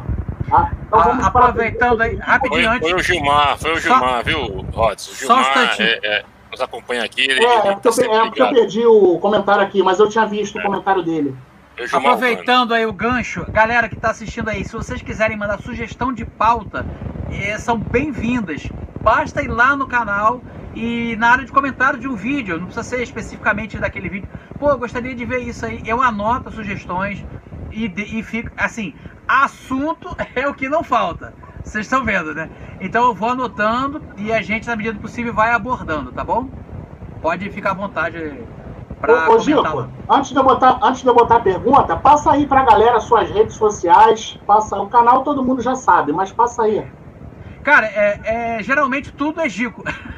então é Instagram, é Gico HQ, tem Giorgio Gali Gico com underline, Giorgio underline Gali underline Gico. Tem Desenhando underline com underline Gico. Tem Gico HQ no Instagram. E no Facebook tem é, eu, Giorgio Gali e tem e também tá Gico. É, se você botar Gico, você vai acabar me achando, porque não tem muitos Gicos por aí, não. Ah, e então, tem o site lá. do Salomão Ventura, salomãoventura.com.br, onde tem os meus quadrinhos, tá? Ih, cara, agora perdi a, perdi a pergunta a do pergunta. cara aqui. Tava na hora mas eu fui descer deixa... botar o comentário do super-homem e me perdi aqui. Pera. Ô, Juninho, faz a sua pergunta aí que eu vou, vou me achar aqui, pra gente não perder tempo. Ah, ô, Chico, você tem que fazer perguntas mais profissionais, porque você é profissional, né? Tem até a ver com um comentário aqui, que é que o Jorge está perguntando qual que é o melhor arte finalista do Burn, né? Mas do o que Burn? eu te pergunto? É, mas eu, eu quero emendar com a minha pergunta. Ah. Porque assim, eu, eu gostava muito. Meu amigão aí. Eu gostava muito do Jerry Ordway, sabe? que ele fez aquela uhum. quadrinização do, do, do, Batman e tal, né? Mas o que, que você acha, assim, quando o arte, o arte finalista inclui muita coisa na arte final do, do artista? Que nem ele mexeu muito ali no do Cristo nas Infinitas Terras, do George Pérez, é, do Quarteto do Bunny. Eu... O que, que você acha, assim? Eu acho legal, é, eu, eu, acho, eu acho bonito. Mas se fosse você, o que, que você acha, cara? Cara, depende é, essa é uma pergunta que eu, que eu tenho que responder como depende, porque às vezes eu gosto do resultado, às vezes eu não gosto do resultado. Então vai depender muito desse casamento aí. Por exemplo, eu acho que Klaus Jensen casa muito bem com Frank Miller. Eu acho só. que casa bem. É, por exemplo, eu não consigo ver Klaus Jensen finalizando John Sim. Byrne, por exemplo. Entendeu? No Wolverine aconteceu isso, né? É, e não ficou legal. E, né, não ficou legal. Fica, Mesmo... não, não, é. não, entendeu? Não casa. Mesma Terry coisa... Austin, arte finalizando John Byrne, pô, chuchu, perfeito. perfeito. Pra mim, os melhores Agora, Byrne, Terry Austin e Dick Giordano. Dick Giordano funciona muito bem. Agora, quando um cara vem com uma arte final muito, eu chamo arenosa, por falta de um texto, de um termo menor, quando ele deixa o, o desenho do que o desenho do Burnie é muito conciso, muito muito sintético. Então eu acho que pede uma arte final sintética, concisa, direta. Quando o cara vem com muita achura fora de lugar ou um traço mais arenoso, que eu chamo de arenoso, é muito é, é, pulverizadinho assim, eu acho que não casa. Então depende muito. Às vezes pode ser que um cara ele é, insira um elemento artístico que vá melhorar aquela arte. E às vezes uhum. pode piorar. Então depende. É, é, o Juninho, Juninho é fã de um arte finalista aí que, que, que trabalhou com o bando, que é o Tom Palmer. Ah, é, só o Juninho que acha que foi sensacional, só o Juninho. Mas ninguém no universo gosta dessa, dessa parceria. É, ah, o, o, Tom Palmer eu acho, eu acho que não é um arte finalista que casa muito bem, justamente por ele ser um. Ele não é ruim, mas para o Burnie, ele, eu não acho que legal. não casa muito. Não acho que é, casa muito bem. Uma, uma das edições da, da coleção Histórica Marvel, o Justin citou aí o Wolverine, uma das edições da coleção Histórica Marvel do Wolverine é, tem lá o Bernie, arte finalizado pelo Claude Johnson. E assim, é. a arte descaracterizou totalmente. Assim, você olha, é. você não vê o John Byrne tem, tem é, esse traço arenoso que você falou aí. Isso, ele é o cara do, ele é o cara do, do pincel grosso, do traço reto, da, do, do desenho muito dinâmico. E o Bunny, eu acho que ele pede aquela precisão, aquele traço, aquele pincel firme, suave. É diferente. As capas, eram, as capas eram legais, né? Mas se começa é, ler a história assim, parece que tá meio mal acabado, né? Tá esquisito, né? Acho que é meio estranho. É, essa, eu acho que essa dinâmica que o Gico falou, que casa bem com, com o traço mais estilizado do, do Frank Miller com o Klaus Jansson, que não dá muito certo com, com a arte do Byrne. É porque É. também, se a gente for pensar, nós acostumamos com aquele visual da dupla John Byrne e Terry Austin, né? Que é uma coisa Exato. totalmente diferente. Até o próprio Byrne se, se arte finalizando, às vezes É eu, acho que não fica, eu acho que não fica tão bom quanto o Tão Terry bom. Austin finalizando. Concordo. E, e outra dupla que, assim, indiscutivelmente casa perfeitamente é John Buscema e Alfredo Alcala no Conan. Nossa, É perfeito, aí é perfeito. Aí você Aí- falou do lado que eu escuto. Adoro. é. Apesar do próprio John Buscema não, não ser muito fã, né? Eu acho É. que ele achava que interferia demais, mas eu acho que fica. Esse é um cara que eleva a arte do outro. O Exato. Alcala, ele, ele eleva, ele, ele melhora. Isso é sensacional, Eu, muito bom. eu vi em algum lugar que o Alcala era tão ferrado que ele fazia o bico de pena dele com um tipo de bambu e fazia à mão a, a Ó. caneta dele. Pra você ter uma ideia. Cara, Ninja. ninja. Leva aluno aí pra Rico. Flavinha. Queria saber desigual o Gico. Opa, bora, Aí, Flávio. Tá vendo? Pode Ó. chegar. Temos vagas. Aliás, o curso. Eu nem falei do curso, né? Eu, Oi, eu sou aí. péssimo de marketing.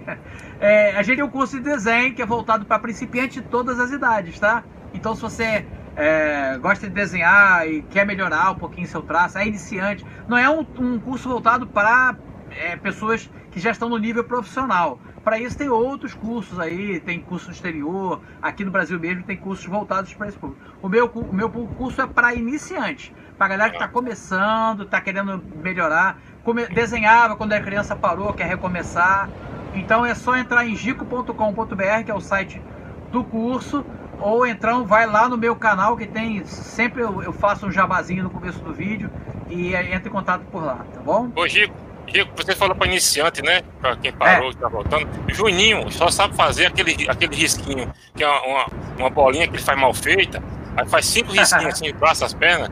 É Fazer 200 anos que ele não sai, não sai desse, desse nível aí. O cara como ele tem condições de aprender alguma coisa ainda ou já tá velho demais pro seu curso? Tem, cara, Ah, porque eu vou te dizer, é, tem, é, o, de- o- do jeito que a gente estabeleceu lá o método, ele é baseado em formas geométricas. Então já, ele já, o Juninho já tá, já, já sabe fazer o círculo. Então Já. já não, mais ou menos. bem. Ele, ele, ele não, definiu ainda bem um quadrado e círculo, ele não faz muito bem, não. Ainda tá. Ainda tá Mas tem jeito, porque assim, é, a gente vai associando formas geométricas a é, formas simples que acabam associadas formando formas mais complexas. Então é um, é um crescendo, sabe? Você começa Sim. bem do básico e vai aos pouquinhos crescendo até. Eu se vi- você eu- tá eu- zero, você eu- vai chegar eu ao- vi no seu ao- site que Então, Juninho tem salvação ainda, né, Não tem, Juninho entra naquela turma do, do pessoal de Chico que é com 5 anos de idade. É, que o meu, Não, É aí. todo mundo misturado, é todo misturado. É O tudo misturado, é básico- mó barato. o meu bem legal. é aquele, aquele teste psicotécnico pra tirar carta, sabe? Se o cara consegue fazer assim, tira a carta. Eu tô, tô aí. Vem pra cá, vem pra cá que a gente- Então, a gente dá um jeito. Ah, e as aulas são ao vivo, as aulas são ao vivo, a gente conversa durante a aula. Você olha a correção do desenho na tela é, é através do Discord. Então eu Hum. compartilho a tela, você vai ver o seu desenho sendo corrigido enquanto a gente está conversando. Então, ó, tá vendo isso aqui? Você aumenta, essa, essa volta é mais para cá, traz esse traço mais para cá. Então a pessoa não é, é- é- é- assim, é- não é uma coisa que você, pô, como é que eu vou desenhar sem ver? Você vai ver a correção sendo feita enquanto eu faço a correção. Fora Pô, isso, tem o legal. papo nerd durante a aula, né? sim, câmera forte, pô. É. Fiquei interessado, cara. Ainda mais Pronto. agora com essa, essa época de informática que a gente nem escreve mais. Vai preencher uma ficha, até esquece. Chico, Vai você vai mão. ter que dar aula particular, Chico, porque não tem condições não. Ah, a, a aula é praticamente Tudo. particular, porque cada um com Faça uma, um quadrado, ele, vai, ele não vai conseguir Assim, ó. fazer. cada um pega uma apostila dessa aqui. vai- A apostila vai Ó. pelo WhatsApp. Então cada um fica. é- é, não é uma aula coletiva, não. Por Uhum. exemplo, o Juninho vai pegar a apostila 1, vai fazer o exercício 1. Aqui. Quanto Pode tempo ter um para fazer esse exercício 1, Chico? Quanto tempo? Assim, uma aula, mais ou menos. Uma, uma, uma, umas Uma 10 aula. aulas dá certo, pai? Maldade, uma aula dá certo. Uma aula já tá show. Eu sou do noturno, hein? Olha só. A, eu vou fazer o seguinte, eu vou deixar. Ô, Ricardo, você já tem sua pergunta? Bom, eu vou fazer o seguinte, galera. É, eu vou sim, deixar o. Ricardo perguntar. E aí, pô, vou botar na sequência aí uma, algumas perguntas da galera, porque tem muita pergunta, a gente está deixando passar muita pergunta. Então, vou deixar o Ricardo perguntar, que aí a gente fecha a rodada. Depois a gente bota aí na sequência aí várias perguntas aí, da bota aí. galera. Beleza. Ô, Gico, a- achei a edição, ó. Fui lá buscar. É a 140, dá pra ver aí? Tô vendo. Ó, 140, Super-Homem 140. Pega, Beleza. cara, pega que é muito bom. Pegarei. Ô, Maravilha. Ricardo, faça a sua pergunta que depois eu vou colocar aí na sequência as, as perguntas da, da, da rapaziada aí. Beleza. Ô, Chico, a gente falou quase nesse instante sobre live actions, sobre adaptações. Na tua opinião, dessas adaptações de quadrinhos para o cinema, da DC, da Marvel, quais que você gostou mais?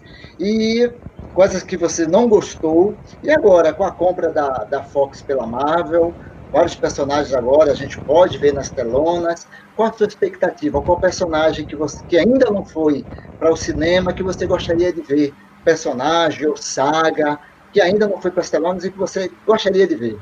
Diz aí.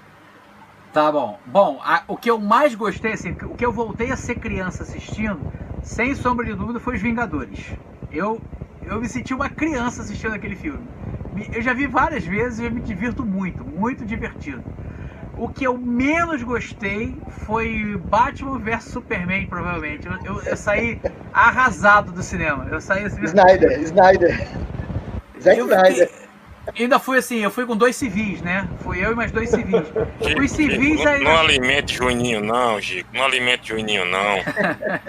Isso vai gerar um nocaute aqui já já. Eu, eu saí triste, não, eu saí triste do cinema. Aquele negócio de Marta até hoje não. Aquilo é de um roteirismo, sabe? De uma, é uma coisa assim, tão amadora. Assim, pra mim, nossa. na- o filme acabou ali, não. Assim, Marta? Não, pelo amor de Deus, não. Marta salvou eu- o Superman ali. É, meu Deus do céu, meu Deus do céu. E ah, o que eu gostaria de ver, que ainda não foi. Deixa eu ver aqui. Pô, cara, eu acho que ia ser bem massa um filme do Tropa, da Tropa Alpha, hein? Isso a gente sonha, isso aí. Ia ser massa, hein? Ia ser bem legal, hein? Tropa Alpha. É Sei lá, tropa já alta. dá- E, o roteiro estava pronto, era só seguir o que o, que o Burn escreveu. Não precisa, não precisa inventar mais nada. Não, é. Segue a sequência que o Burn escreveu, É bem faz maneiro. igualzinho que tá na revista, que é a sequência do filme. Pronto. acabou. Infelizmente, eu acho que esse, esse é um sonho que a gente já que a gente não... entrou nesse assunto, ô, ô, ô, Gilson, ô, ô, Gilson não, ô, ô Gico, como é que você acha que vai ser a introdução do Quarteto Fantástico e dos X-Men nesse universo aí que já foi criado? Cara, eu, não sei, né? Mas pode ser que eles usem os elementos do filme dos Eternos pra poder criar um pretexto, alguma coisa assim, pra poder encaixar isso aí. Porque é, se fosse basear na cronologia que já se estabeleceu, vai ficar bem complicado dizer que o Quarteto Fantástico estava por ali em missão, alguma coisa assim, né? Eu tenho, uma, eu tenho uma teoria. Eu acho que, eu acho que eles vão se utilizar da, da série da WandaVision para justificar que ela alterou, É, manipulou é a realidade também. e aí introduziram os mutantes. Eu acho que aquela questão dos cinco anos de, de, que- de que do de Gap. intervalo é, do gap vai, vai ser a justificativa para aparecer um bocado de coisa aí. Lá dos últimos. Vingadores, né? Até- isso, até porque é, o Chico falou aí dos Vingadores e a gente viu nas telonas toda essa, essa interação entre os diversos filmes que a gente vê nos quadrinhos da Marvel, né? Os É, personagens se encontrando nas diversas edições, as sagas se cruzando. A gente viu isso na- nas telonas de forma muito bem feita. E aí fica aquela questão, né? Onde é que estavam os X-Men e o quarteto É. durante tudo isso? pois Então é. tem realmente essas duas possibilidades, né? WandaVision, que vem aí no streaming, e essa questão aí dos cinco anos, né? Do pessoal que voltou lá com, com, com as joias do infinito. Vamos ver. Ô, ô, ô, Ou- ô, sabe o que eu acho que podia hoje- ser? Desculpa, Gil, fala. Não, pode falar. Fala, Juninho. Sabe o que eu acho que porque no, no, no não teve um massacre mutante que a Wanda destruiu todo o mutante? Ela Foi falou, não. M. É, Ela falou, não tem alguma coisa ao não contrário, a- alguma merda que ela fizer, começar a surgir mutante de outra dimensão, ou mudar a realidade, Eu acho que É. o quarteto vai aparecer no mundo quântico. Aquele negócio lá que o Homem-Formiga cai naquele mundo quântico lá. É, lá o tempo é diferente, né? É, É, e a gente, que a gente pode até viajar mais, porque tem o filme do Doutor Estranho, que é no Isso. multiverso da loucura. Vai saber se ele não tromba com o universo que tem os X-Men e eles acidentalmente não vêm pra cá, os é, X-Men e. Então as, as possibilidades são infinitas, né? É, não, É. sem contar, cara, sem contar que vocês estão esquecendo de um detalhe. Nesse filme aí do Doutor Estranho no, no Multiverso da Loucura, vai ter a Feiticeira Escarlate. Isso Esse mesmo. filme aí tá ligado à série. Aliás, É. falando nisso, ô Gico, é, você já falou que as suas expectativas pro, pra Liga da Justiça do Zack Snyder estão baixas ou nulas. E, e para os filmes da Marvel e as séries? Quais são as suas, as suas expectativas aí para essas séries que vão vir aí? Mulher Hulk, WandaVision. Cara, dessas todas anunciadas, o que eu tô mais pilhado é o, o Cavaleiro da Lua. Eu, Sim, Cavaleiro da eu- Lua, vai ter também. eu, me, eu me amarro no Cavaleiro da Lua. É, de modo geral, eu não tô muito mais no hype de filme de super-herói, não. Acho que, que a fórmula tá um pouco desgastada, sabe? Principalmente os da Marvel. Apesar de eu gostar dos filmes, me divertir tá assistindo os filmes, mas eu acho que tá, aquela fórmula é, é, tá se repetindo muito. Já tá. O impacto já não é o mesmo, né? Então, no- a- aquela expectativa que eu tinha antes de ver aquilo no cinema já se abrandou um pouquinho. Mas desses novos projetos anunciados aí, eu fiquei muito interessado no como que eles vão abordar o Cavaleiro da Lua. E essa da, da Wanda e do Visão também parece que vai ser bem interessante. Isso vai ser legal mesmo. Essa Eu também acho. Vai ser legal mesmo. Bom, então, vamos passar aí então para uma rodada de perguntas aí da galera? Podemos? Mas antes disso, eu vou aproveitar a audiência do Gico, que eu não sou otário nem nada, e vou, mais uma vez, divulgar nossa live aí no dia 12 de dezembro. Tá aqui o nosso, nosso flyer, tá aí, ó. Dia 12 de dezembro, às 17 horas, aqui no John Burney Comics and More e no Rods Online. Vai ser transmissão simultânea com a galera aqui do canal e com a equipe do Rods Online. Então, 12 de dezembro. Bom, então vamos passar para as perguntas aqui da galera. Quem sabe o Gico não vai nos prestigiar nesse dia também. Você anotei aqui. Aliás, vamos, vamos fazer um quiz com a galera que tiver que tiver assistindo. Vai ter, É. vai ter um quiz interativo, vai ser bem legal. Então vamos lá. Primeira pergunta, Gico, tá aqui, ó.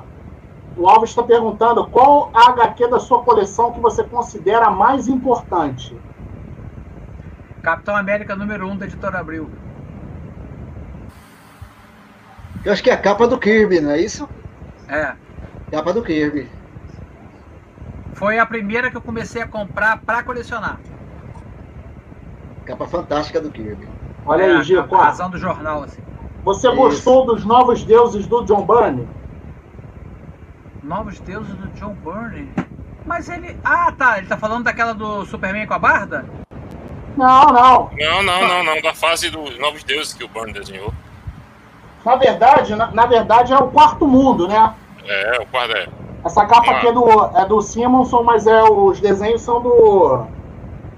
Os desenhos são do John Byrne. Vê se dá pra você ver aí, Gil. Tô vendo. Cara, sinceramente eu não lembro. Uma homenagem sensacional a, a- a esse trabalho São- do Club. São 20 edições, cara. É. São Não, não coisa. saiu no Brasil. Saiu, saiu uma parte sim no Brasil. Em qual revista? Eu vou buscar aqui, só um minutinho. É, eu não, eu, eu não lembro. Bom, mas já que o Gico não, não leu essa, deixa não, eu. se saiu no Brasil eu li. Se saiu. Eu só, me esqueci. Ah, entendi. Bom, mas enquanto, enquanto o Gilson busca a revista lá, vou botar outra pergunta aqui, Gil. Beleza. Na sua opinião, qual a melhor história saga feita pelo Bunny? Aquela que te marcou? Quem me marcou foi, foi a saga da Fênix. Foi. Sem dúvida. Essa foi a primeira que eu li, cara. É, X-Men, foi sim. É aquela que você ficava roendo os dedos. Essa aí foi a primeira que eu li. É. É... Peraí que a galera botou pergunta repetida aqui. Peraí, Gico. Beleza? Voltei. Olha aqui, Gico. Esse, essa- esse box aqui que eu fiz, Ah, especialmente ah, para essas bonito. edições do. do essas DC do- Isso, DC Millennium. DC Millennium? É. Vou, vou tirar aqui. DC Millennium era da editora Da editora. Pandora? Não. É da editora. É Brainstorm. Brainstorm. Eu tenho. É Brainstorm. Mas saiu Então pouquinho, saiu- foram quatro, cinco edições, né? São, foram 12 edições. Eita, tem que. Rapaz, eu acho que não tenho tudo Foram, não. foram nove edições, Dico. Nove. Nove edições. Acho que eu não Aí tenho eu- tudo não. Vou até catar aqui pra ver o que, que eu tenho aqui. Pô, mas furo na coleção isso aí, hein? Ô, Gico, olha só. é, na sua opinião, quem é o melhor arte finalista clássico de quadrinhos? Joe Sinnott. Vamos lá.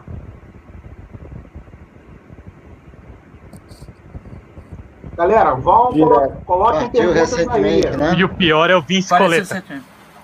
Partiu recentemente. Ô, Gico, mestre Gico, você tem alguma raridade em sua coleção? Tem um monte. Ó, deve ter várias. O canal é sobre isso. Ah? É, no edição de colecionador, que é o quadro que vai sexta-feira, sempre tem um quadrinho raro ali. Pelo menos é, não tão fácil de encontrar. Vou dizer raríssimo, mas. Por exemplo, eu comentei agora sexta-feira passada a Cripta número 1 da RGE de 76. Já comentei a- aqueles formatões da Ebal que saíam no formato aí da- tabloide. Isso, isso aí dá uma invejinha branca do Sergico.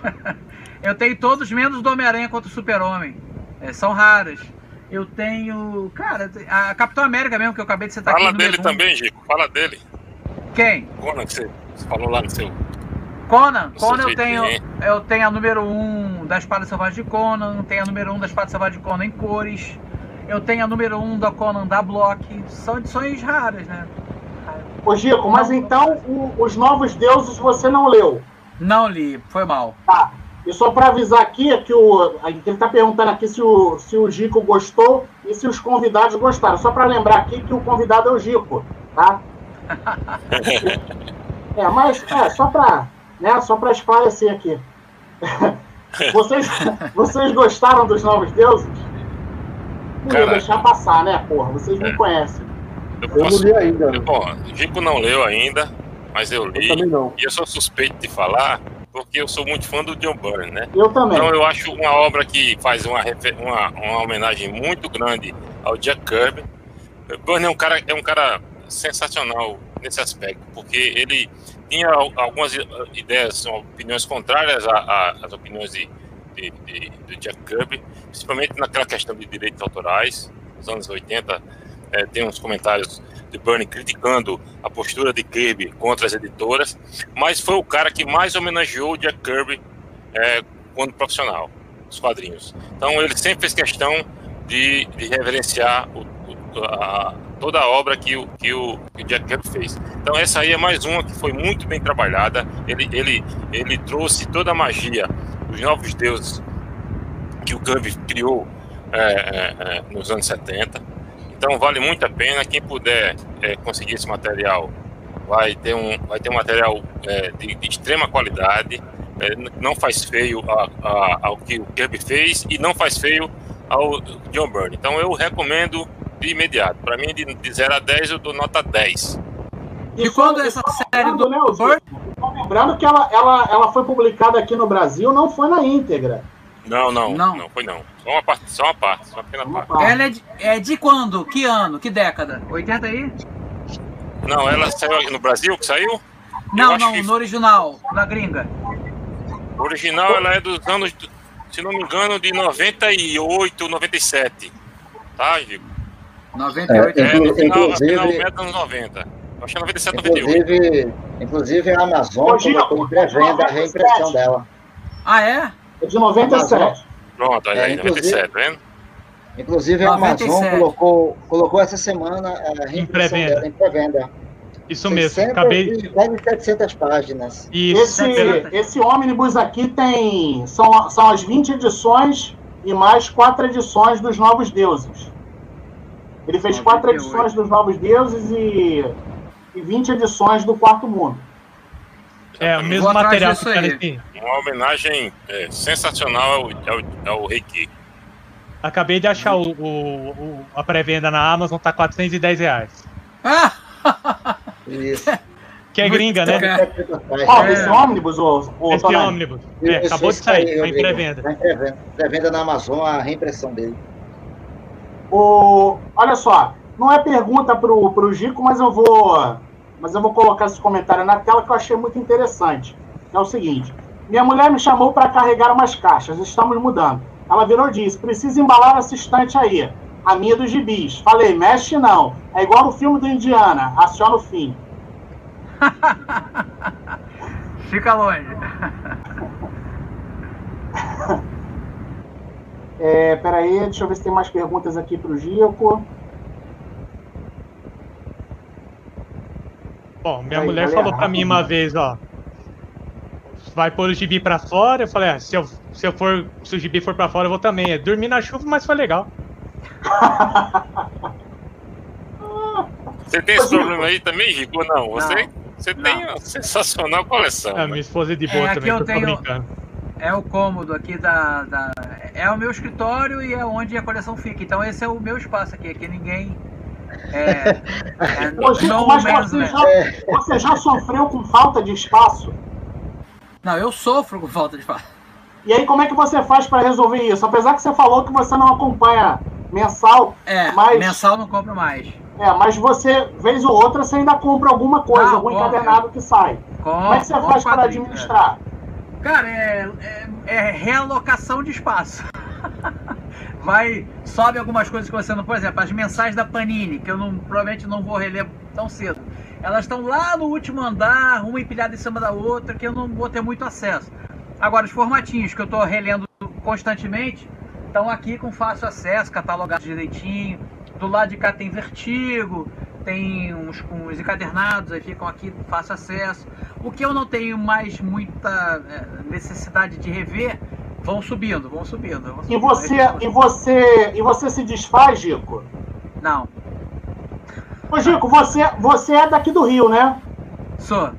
Você tem que começar a cobrar ingresso. Quando você começar a cobrar ingresso para visitar a sua coleção, você me avisa aí que eu vou aí, eu vou pagar o ingresso para ir. Não é não, cara? Porque isso aí é uma... Você imagina quanta raridade o Gico tem lá, cara? É, é legal a coleção. Eu comecei muito jovem, né? Como eu falei, a primeira foi o Capitão América número 1 da Abril. É de 79 essa revista.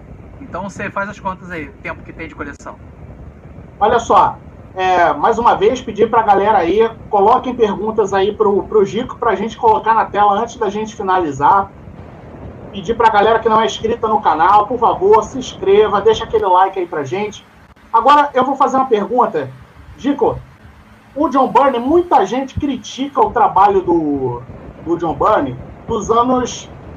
meados dos anos 90 em diante. O que, que você tem a dizer sobre a arte dele e o trabalho dele de uma forma geral, roteiros? Que é aquele papo que a gente teve aí no início, né? Quando a gente começou a ler lá no. Lá, você começou um pouquinho antes, mas lá no- nos anos 80, a leitura de quadrinhos de super-herói era uma coisa diferente do que é hoje em dia. Muito É. diferente. Né? Sim. É, mas assim, eu, eu ainda me divirto muito, cara. Eu, eu- eu tenho o mesmo, o mesmo sentimento que você quando eu pego o formatinho, que eu pego material do John Byrne lá das antigas, não só do John Byrne, mas de outros artistas lá das antigas, eu tenho o mesmo sentimento. Eu me divirto lendo aquilo. E o pessoal, eu vejo muita gente de uma geração mais nova criticando é, aquele material lá daquela época, que fala que é infantil, que, que isso, que aquilo, enfim. O que, que, você, o que, que você acha do material do Burnie e da arte dele de meados dos anos 90 para cá? É, eu acho assim, cara, é, naturalmente, com a idade, a- as pessoas tendem a produção cair um pouquinho, entendeu? Isso é normal, não, não é nada de, demais. E, e talvez também perder um pouco do entusiasmo. Eu acho que, assim, o pouco que eu acompanhei de John Byrne de 90 pra cá, eu lembro muito poucos trabalhos dele. É, teve aquela fase na Liga, né, que eu não realmente não me fisgou muito. Aquela dos X-Men, do X-Men da é, Anos Incríveis, que eu até reli e tal, achei até legal. Mas assim, é, quando você começa a comparar aquela fase áurea dele lá no X-Men, né? É, do, do Super-Homem, acaba sendo realmente um, um pouquinho menos empolgante, vou dizer assim. Tanto na composição de página, na arte, quanto no texto. É isso que eu posso dizer. Não, é, é, talvez, e talvez eu também, como leitor, tenha modificado e já não me empolgue mais com tanta facilidade. Pode ser também, né? A gente vai mudando com o tempo. Mas a sensação que eu tenho é essa, de que os trabalhos dele é, na década de 80, começo, a meados da década, até final dos anos 80, me parecem trabalhos melhores, pelo menos me divertiam mais do que os trabalhos mais, mais recentes. É, esse último aí, que, que foi até falado aqui no, no bate-papo da, da continuação do, da saga da Fênix, eu não li. Vou até correr atrás disso aí para ver como é que tá, se eu, se eu vou me divertir tanto quanto eu me diverti lendo a saga original. Eu acho que você vai e a arte dele voltou com um certo vigor da mesma época, na minha opinião, assim, nessa, nessa fase. fase. Talvez porque ele esteja gostando de fazer, né? Ele esteja é, empolgado. Eu acho que ele tá empolgado. Aí isso reflete, né, cara? É normal. Se você tá empolgado com qualquer coisa, você vai fazer melhor aquilo do que. Ah, com certeza. Ah, vou fazer só por causa do dinheiro e tal. Aí isso não faz tão legal. Tem que ter amor nas coisas, né? A paixão. Whatever você esteja fazendo. Se você tá apaixonado por aquilo, quer fazer com tesão, com vontade, vai sair. A coisa flui, né? Pode ser pintar uma parede, cara. Pô, essa parede vai ficar lindona, eu vou fazer assim, a textura. Agora, putz, pintar uma parede. Qualquer coisa que você faz com carinho, com amor, pô, com certeza vai ficar melhor, vai ficar mais bem feito. Tem que claro. ter aquele entusiasmo passa é. pro que você vai fazer. É. A paixão, a paixão em fazer a coisa é o, é o que move tudo, né? E o, o, o, o Deodato, na semana passada, ele até falou disso aí, né? Que chegou uma hora que ele estava cansado de fazer esses personagens, e ele queria fazer algo dele, algo mais autoral, algo que desse mais prazer do que fazer simplesmente pela questão do dinheiro e fazer aqueles outros. E aí ele partiu para esse outro caminho. Eu acho que tem tudo a ver com isso com que você falou. É, quando se tem a paixão em estar tá fazendo, né, e não fazer apenas por fazer, o processo tende a melhorar. Agora, só eu quero deixar minha opinião com relação à mudança da qualidade do traço do Burnie. É, é, é um processo, para mim, natural. É todo artista a tendência com o tempo é, é, é, é inclinação. Isso é natural, isso acontece com quem é da música. Normal. O cara que, que é uma voz sensacional há 30, 40 anos atrás, hoje não tem mais a mesma voz. O cara não tem mais o mesmo gingado que tinha, a não ser Mick Jagger, que continua rebolando com 80 anos de idade como se tivesse 20. É, fora ele. Steven Tyler. É, Steve Tyler não sei nem se está vivo, essa múmia. Não, Mas pô, fora... pô, tá cantando muito ainda. Mas fora isso, é, é, um processo natural, né? Então o traço começa com o tempo a mudar mesmo. E o cara vai cansando também de tentar, às vezes, fazer com mais detalhe, passa a fazer um pouco mais, mais sem, sem, muita, sem muito capricho, talvez. O, o, o eu acho... Tá então isso acontece também. Tem outro componente também, às vezes o cara cansa de fazer aquela coisa sempre do mesmo jeito. Não é. quer congelar o traço dele, ele já quer fazer fez. diferente. Não, é. às vezes ele já fez, ele não quer fazer de novo. É. Já tá exato. O negócio legal que o, Gico, que o Gico falou aqui pra gente, ele, ele, ele, ele, ele, ele faz dois estilos completamente diferentes. Um com, com o Esquadrão Vitória, outro com o Salomão Ventura. São estilos e você não você vê aqui, pô, tu tá seguindo um traço e aqui tá seguindo outro. Mas que legal. Isso é uma forma dele manter a, a, o prazer em, mudar os estilos de desenho. Eu acho isso é uma pegada super show. É, é e isso você desenha. Ah, lá, vem, vem junto com o ímpeto criativo também, né? Isso é uma assim, forma de você estar tá alimentando essa chama da criatividade em você. É, é você, quando você tá, por exemplo, eu Salomão Ventura, de fazer um pouquinho de porque terror é muito pesado, você, você fica carregado, sabe? Você. E eu sou um cara muito pra cima, muito up, muito divertido. E aí o, o, terror começou a pesar em mim um pouquinho. Você tem que pesar, pensar coisas muito ruins para fazer uma boa história de terror, né? E aí isso reflete também no traço, né? O traço de terror é diferente, ele é pesado, ele é carregado, ele, ele é sombrio. Aí eu falei assim, cara, tô meio cansado de terror, vou fazer uma coisa alegre e tal. Aí que surgiu aquela coisa da brincadeira do, e que acabou virando um gibi. E é um gibi alegre, pra cima, cheio de energia e tal. É totalmente diferente a pegada e o sentimento envolvido na hora de produzir aquilo ali. E eu acho legal que você está falando de novo do Esquadrão Vitória, que uma tendência que a gente está vendo em vários rumores aí, que até as grandes editoras estão começando a repensar esse conceito de universo unificado, uh, começar a lançar histórias mais autocontidas, para quem chegar no meio já conseguir acompanhar. Porque, Pô, assim, vivo, vivo falando isso, cara. eu acho tem que. É, é, lembra, lembra quando a gente era guri? Que você ia na Sim. banca. que é uma coisa que vem sempre na, mente, na minha cabeça é o gibi do Batman, da década de 70. É, com Danny O'Neill escrevendo, o Dia Aparo desenhando, o Neil Adams desenhando, sei lá, Don Newton, quem seja. Você ia lá na banca, ele pensa no gibi Debal, aquele gibi fininho. Você ia lá, comprava aquele gibi, tinha uma história do Batman. A história tinha começo, meio e fim. Você precisa saber da, de quem Batman encontrou há três edições atrás, o que vai acontecer daqui a 20 edições pra frente. Não, a história acaba ali. É uma história que começa e termina ali. E você precisa nunca ter lido Batman na vida, você vai entender e vai se divertir. E isso eu acho que é uma coisa que falta hoje nos quadrinhos, saca? Aquele quadrinho de, do leitor ocasional que não vai ser colecionador, nem. O cara só quer ali, sei lá, 15 minutos de entretenimento simples e divertido, sem grandes amarras. Então por isso que eu penso meus quadrinhos assim também, de um jeito que seja fácil para. Outro dia me perguntaram, pô, qual, como que eu devo começar a ler essa nova aventura? Do jeito que você quiser. Uhum. Pode começar do 3, ir pro especial, ir lá pro número 1. Não interfere. Se você for ler na ordem, você vai pegar algumas coisinhas que eu vou salpicando para dar um sabor, tipo um temperinho. Mas não vai afetar a sua leitura de jeito nenhum.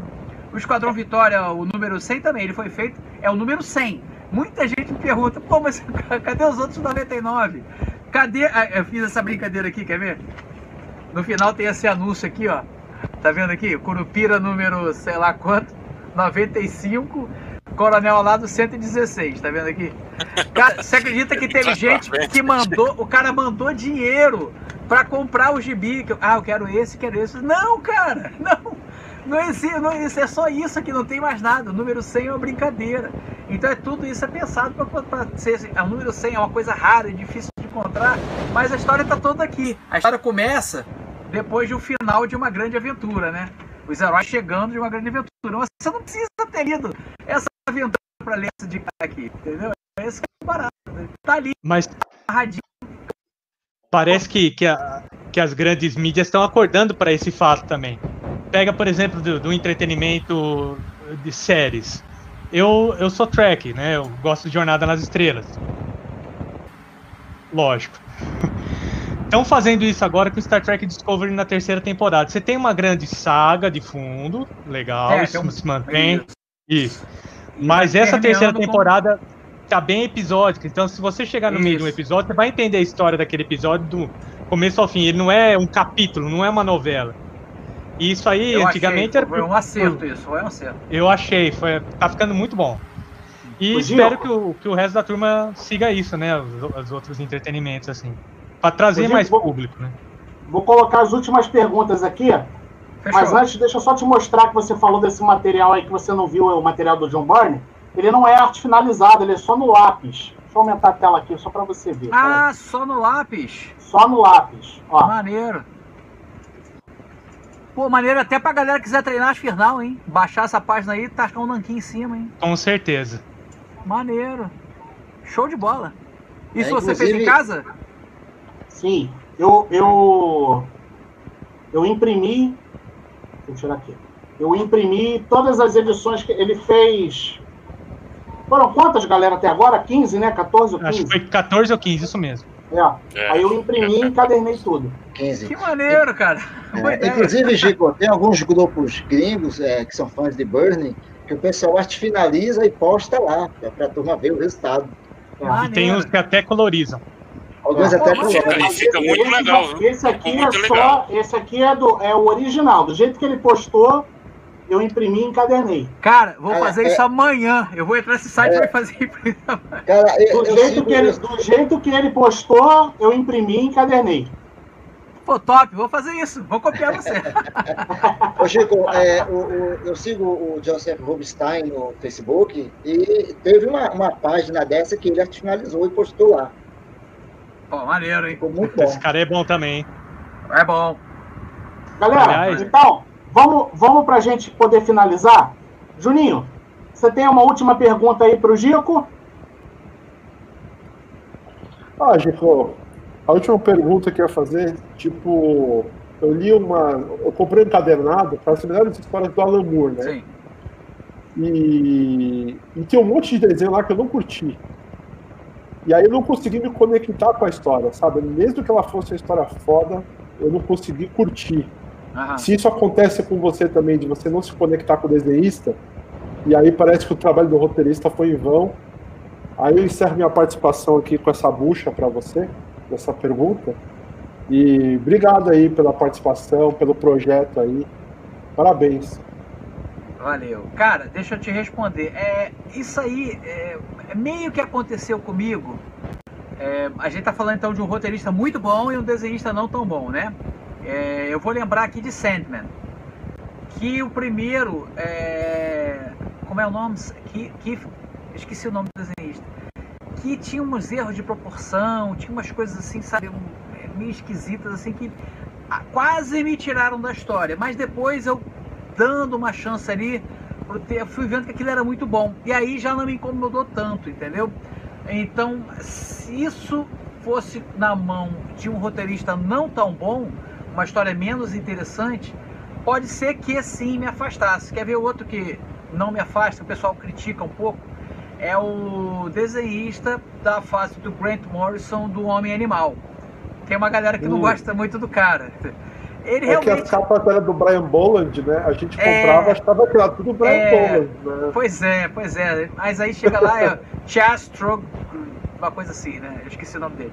É, um... Mas, é, mas assim, cara, é... a história é tão boa que eu acho que o cara é eficiente ali no, no contar daquela história, então eu, eu compro, sabe, é muito difícil assim, se a história é boa, mesmo que o ilustrador não seja tão bom quanto a história, eu, eu meio que embarco, entendeu? Eu vou junto, compro a briga. Pô, legal. Valeu, cara. É isso, eu encerro. Aqui. Ricardo, Ricardo, faz, faz a última aí que eu vou colocar mais uma pro, pro Gico pra gente poder finalizar. Maravilha. Gico, eu queria saber quais, quais são a tua lista aí do top 3. Os três preferidos da DC Comics e três preferidos da Marvel. Pode ser personagem, equipe, saga. Top, top 3. Bom, da, da DC Comics eu vou com os clássicos. Eu vou com Super-Homem, né, o meu favorito. Na verdade, quando eu me casei, eu tava vestido de Super-Homem debaixo da, da, do fraco. Eu abri assim na, lá na festa, tava com S, assim. Todo bonito. Pra ver como que eu gosto do Super-Homem. O Super-Homem, é... depois eu colocaria o Batman, que eu também me amarro muito. Eles estão eles quase juntos. Eu gosto muito do Batman também. Principalmente o Batman dos anos 70, o Batman detetive sem essa palhaçada de Batman com preparo. Batman detetivesco, inteligente, sabe? Aquela coisa. É, é, quase um Sherlock Holmes fantasiado. Eu acho muito legal esse Batman, esse estilo do, das histórias do, da década de 70. E outro personagem da DC Comics que eu curto bastante, eu gostava muito da, do, do visual, da, das ideias que passadas pelo Lanterna Verde é, essa coisa de um anel que pode fazer tudo é muito, é, é muito envolvente, né? Te compra muito. É, na Marvel, o primeiro é o Homem-Aranha, né? Foi o personagem que praticamente me levou a, a, a comprar, a ler quadrinhos. Gosto muito do, das histórias do Aranha. Gosto muito do Capitão América, que eu sei que é um, um personagem meio caretão, né?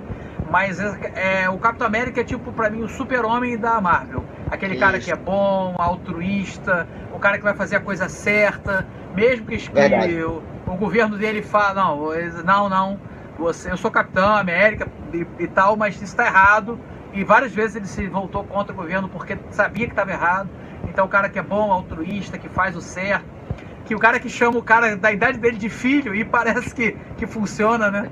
Isso é muito legal no, no Capitão América. E eu curto muito o Hulk do, dos anos 70. Aquela Hulk esmaga, aqui é aquele cara incompreendido, solitário, que quer também fazer o bem, ou quer pelo menos não fazer nada e tá o tempo inteiro sendo mal visto. Isso me atrai muito também. É um personagem, esse lado dramático que a Marvel imprimiu em todos os personagens, sempre um lado frágil, mesmo numa figura tão poderosa igual o Hulk. Isso é muito atraente. Maravilha. Olha só, então, para gente, pra gente, pra gente poder finalizar. Bom, o Gico é daqui do Rio também, então deve estar tá a mesma situação aí, cara, que o mundo aqui está se acabando em águas. Tô até com medo de faltar luz. aqui choveu pra caramba hoje. É. Choveu... Não, agora aqui tá chovendo pra caramba. É. Ô, Gico, ó, então as duas últimas perguntas. A primeira é a minha, depois eu vou colocar a pergunta de um de um amigo aqui que está participando aqui da, da nossa live. Minha pergunta é a seguinte: Qual o melhor artista de todos os tempos, na sua opinião, e por que o John Byrne? Cara, eu adoro o John Byrne. Ele realmente é um cara que influenciou muita gente. Ele é muito dinâmico, as páginas dele são maravilhosas, a narrativa dele é sensacional. Mas eu vou ter que colocar o Jack Kirby na frente. Eu, vou, eu acho que assim, o John tá Byrne e tantos outros surgiram por causa do. John Tá, tá, é... tá valendo, tá valendo. Bom, e agora a pergunta aqui do Alexandre, que é a seguinte: Gico, Ebal, RGE ou Abril? Justifique a... sua resposta. Abril.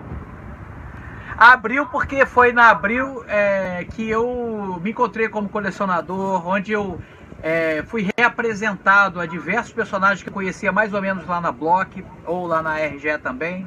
É, foi Abril com todos os problemas que a gente sabe que, que, que tiveram de corte e tal. Eles deram um jeito de arrumar a casa, tanto da Abril, é, da Marvel, quanto da DC Comics. Então, assim, eu não tenho mágoa nenhuma da galera. O pessoal, ah, que, pô, que droga, que chato, que ruim. Não, eu não tenho essa mágoa no meu coração. Meu coração bate tranquilo, cheio de amor por esses formatinhos aqui da Abril. Então eu gosto muito mesmo de, do trabalho feito por eles, independente dos problemas. Quando eu vejo lá, comprei é, é uma, uma, recomprei alguma coisa e vi lá uma ou duas páginas que não, não tinha, eu falei, é, legal, mas assim, sabe, não mudou o conteúdo, a essência da história tá lá, tá tudo. Eu me diverti pra caramba lendo aquilo lá, então, sem mágoas. Apesar de eu adorar a Block, com todos os problemas também. Eu acho os gibis da Block muito charmosos, cara. Com aquelas cores todas erradas lá, aquele exagero na colorização. As cores berrantes, né? Cara, eu, As cores berrantes da Block. Eu amo os quadrinhos da Block, eu amo, adoro, assim. São como se fossem, assim, pequenos fetiches, assim, que eu tenho. Eu não tenho muitos, né? Mas eu acho charmosíssimo. Agora, em termos de, de afeto, assim, ligação afetiva, com certeza seria a Editora Abril.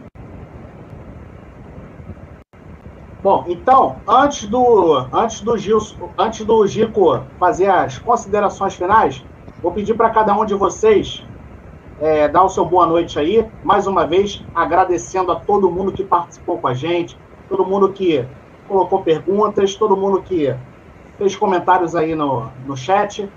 Tonani, começa você aí. Bom, em primeiro lugar, né, agradecer os amigos aqui do grupo. É sempre uma honra estar aqui com os senhores. Gico, brigadão do fundo do coração você estar aqui com a gente, cara. Sou fã do seu canal, acompanho Obrigado. todos os vídeos. Gosto muito. Meu irmão conheceu você também pelo YouTube, depois eu falar de você, ele também está gostando bastante, faz pouco tempo que ele está acompanhando. E assim, toda vez que você fala, eu lembro dos meus padrinhos, da experiência que eu tinha. Isso aí não tem preço, cara. É o que você falou. A ligação afetiva compensa os cortes, o, o diálogo, as cores, o formato. Tudo isso, é, é, esses quadrinhos que a gente cresceu lendo, trazem essa, essa, esse quentinho no coração que, que, todo mundo gosta de sentir. Então é só agradecer você aqui e agradecer o pessoal que está acompanhando a gente aqui, que pessoalmente é um, é um prazer assim sem tamanho de estar aqui com vocês falando da coisa que eu, das coisas que eu mais amo na vida, que é história em quadrinho, John Byrne, é, esse mundo nerd, esse mundo geek, que por muito tempo, quem é da nossa idade sempre achou que era solitário, e tá aí o mundo para provar que a gente tá em grandes números aí. É isso aí. Obrigado, gente. Ô, ô, ô, ô Gilson, antes de você falar, deixa eu só falar uma coisa pro Gico aqui que eu esqueci, cara. Ô Gico, na, mais ou menos ali meados do, dos anos 90, eu, eu acho que eu tinha um, sei lá, uma média de uns 700 formatinhos. E naquela época eu morava com os meus pais ainda. E aí, cara, a gente teve que se mudar e a gente foi morar num apartamento, cara, que era muito pequeno, o quarto era muito pequeno. Eu dividia com meu irmão, cara, e aí minha mãe fez eu me desfazer de todos os meus formatinhos. Para não dizer que foi tudo, cara, eu consegui é, pegar uma caixa de papelão, eu ainda consegui salvar assim uns 50 formatinhos. Eu peguei aqueles. Ah que eu gostava mais, peguei os do John Byrne e tal, e o resto, cara, eu tive que doar tudo. Putz. Aquilo ali me deu uma depressão tão grande, cara, que eu fiquei anos sem ler quadrinhos, sem comprar novos quadrinhos. E aí depois, com o tempo, aí, aí eu fui de novo, comecei a fazer coleção de novo, comecei a comprar.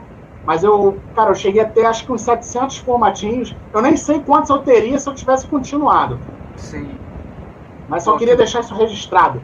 Vai, Sad Gilson. story. essa dor aí eu também senti, cara. Eu acho que quase todo mundo já passou por, por, essa, por essa tristeza de se desfazer do, dos quadrinhos. E eu tinha uma caixa com muita coisa. Eu, naquela época eu, eu, não, eu não comia nada na escola. O dinheiro que eu conseguia era para juntar e comprar e comprar os quadrinhos. Então eu, eu, e eu pior, eu, tentava, eu queria colecionar de tudo. Então eu tinha de tudo, de todo. Eu, eu, eu colecionava. E isso aí quando eu casei, aí ficou lá na casa da minha mãe, depois de um tempo eu soube que minha mãe é, jogou fora e realmente eu fiquei. Pô. Depois de alguns anos eu voltei a colecionar, mas Meu parte Deus. de mim. A gente vai acabar a live numa bad, uma bad vibe é. danada. mas agora, para mudar esse espírito, eu quero agradecer, Gico, a, a sua participação aqui com a gente muito obrigado por ter aceito o nosso convite através da minha pessoa. É, eu, eu arrisquei mandar mensagem para você e passou É no Instagram. Eu digo, porra, vamos, vamos levar um vácuo, vamos levar um vácuo aí, mas eu vou insistir. Eu vou insistir. Uma hora ele vai atender, eu vou. Cara, que vou vergonha, ele, me desculpa, sabe por quê? É, é a, aquela não solicitada. Aí, aí, você foi dizer, uh, Gilson, me desculpe, eu não, eu, eu não olho muito por aqui. Mas graças a Deus que deu certo, você, você nos atendeu aí. Foi muito, muito agradável, cara, muito legal. Eu sabia que toda aquela atmosfera que você transmite nos seus vídeos, lá no seu canal, você trouxe aqui pra gente. Assim, a gente sente o seu prazer em falar de quadrinhos, o nosso prazer em falar com uma pessoa que também é como a gente, que gosta de quadrinhos, sabe? Que, que tem isso aí como essência, que, que serve como alimentação para o passado, para a infância, como, como, como, como aspiração para o futuro, sabe? Esse prazer de levar para as outras pessoas também o, o hábito e o de gostar de quadrinhos. A gente aqui tenta fazer isso no nosso canal, a gente tem um, no nosso grupo no Facebook, o que mais a gente faz é, é, é, tentar incentivar as pessoas a gostarem de quadrinhos. Não for John Byrne, que seja de outro, mas que é. continue no universo dos quadrinhos, porque assim é um caminho que só, só te leva para o conhecimento, para o bem, sabe? Para o engrandecimento.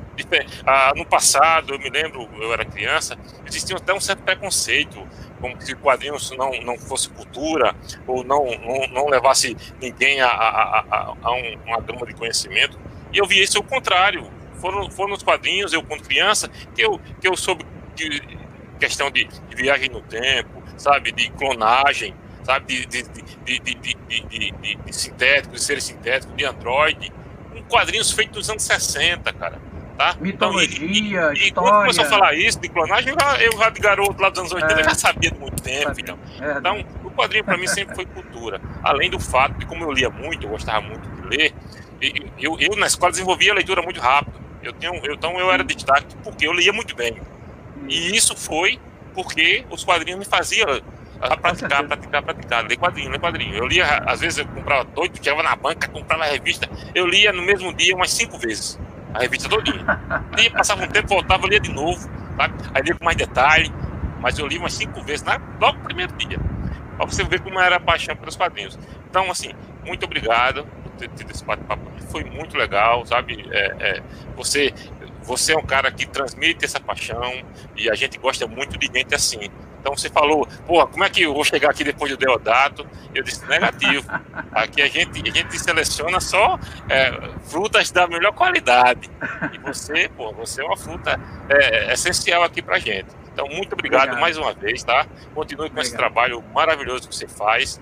A gente aqui vai, vai manter a nossa pegada também, vai sempre apoiar você no que for preciso tá? Nosso canal, eu falo, eu vou falar aqui, mas eu falo em nome do Rodrigão, que é o, que é o nosso capitão, falo em nome da, dessa, dessa turma de velhos nerds aqui que adoram falar do mundo nerd. É, nosso canal está aberto para você, sempre que você precisar, tá? Eu espero Obrigado. que depois a gente possa fazer uma parte 2. Aí nós vamos falar especificamente do Superman, que é um personagem que eu adoro, tá? Vamos falar de filme dele. Eu, então, eu faço esse convite para você. No futuro a gente poder fazer essa live também. Então, muito obrigado. Foi um prazer enorme estar com você tá? A gente bater esse papo. Tenho certeza que quem acompanhou a gente aqui até agora gostou muito também. O pessoal que é que é já seu fã de carteirinha, o pessoal que não conhecia, que passou a conhecer também, a, adorou. Tenho certeza absoluta. Então, valeu, é, é, é, bom trabalho para você. Continue alcançando voos ainda maiores. A gente vai torcer muito por você. Obrigado, Chico. Para o alto e avante. Obrigado, eu. Olha, antes do Juninho falar, deixa eu só avisar vocês aqui Fernando Caruso acabou de me responder. Ele falou que ele vai querer participar com a gente também Claro. numa próxima live. Ele só falou, ele me falou aqui agora que no momento que ele está sem tempo, que ele está com os projetos, mas para a gente ir se falando e provavelmente ele vai marcar com a gente no Foi início do porque ele ano. viu o Chico com a gente aqui hoje. Quando Ele viu o viu Chico, aí ele respondeu aqui agora, tá? Então, só para avisar, eu já tinha, eu mandei uma mensagem para ele ontem, Não e duvido ele disso. respondeu.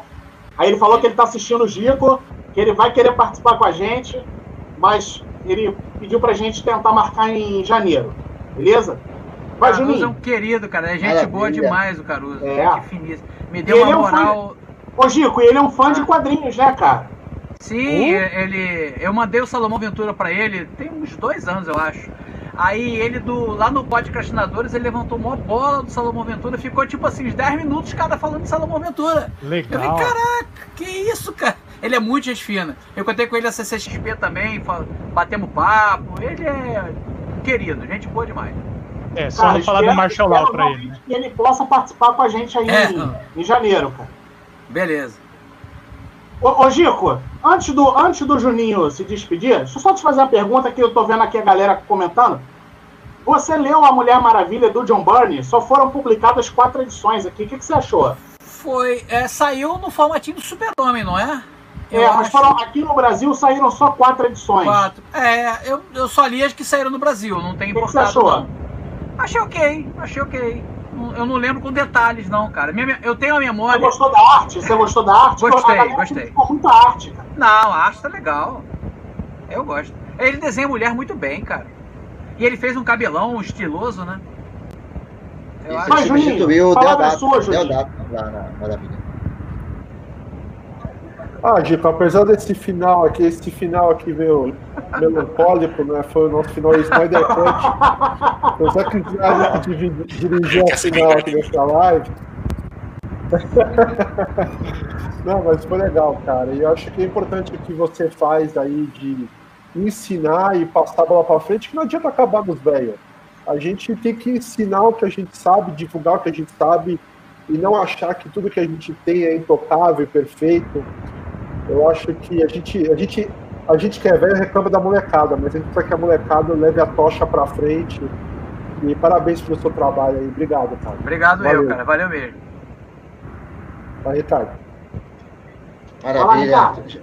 Maravilha. Então, agradecer aí inicialmente aos colegas, os colegas aqui do canal do grupo, Tonani, Gilson, Juninho, Rodrigão, Gico, maravilha. Muito obrigado mesmo pela tua participação, show de bola. Teu canal é fantástico, é maravilhoso. E, assim, eu leio quadrinhos há mais de 40 anos e comecei a ler os formatinhos lá da Block. Block, Ebal, aí depois RGE, Abril, né? E, e cadê era adolescente, quando a Block E- começou a lançar Marvel, já, já. E assim, cara, eu- esse, esse momento down aqui, eu lembrei de, de alguns acidentes que ocorreram com minhas coleções e eu fiquei triste aí. O Rodrigão começou a contar, Gilson também, eu, porra, eu quase choro aqui.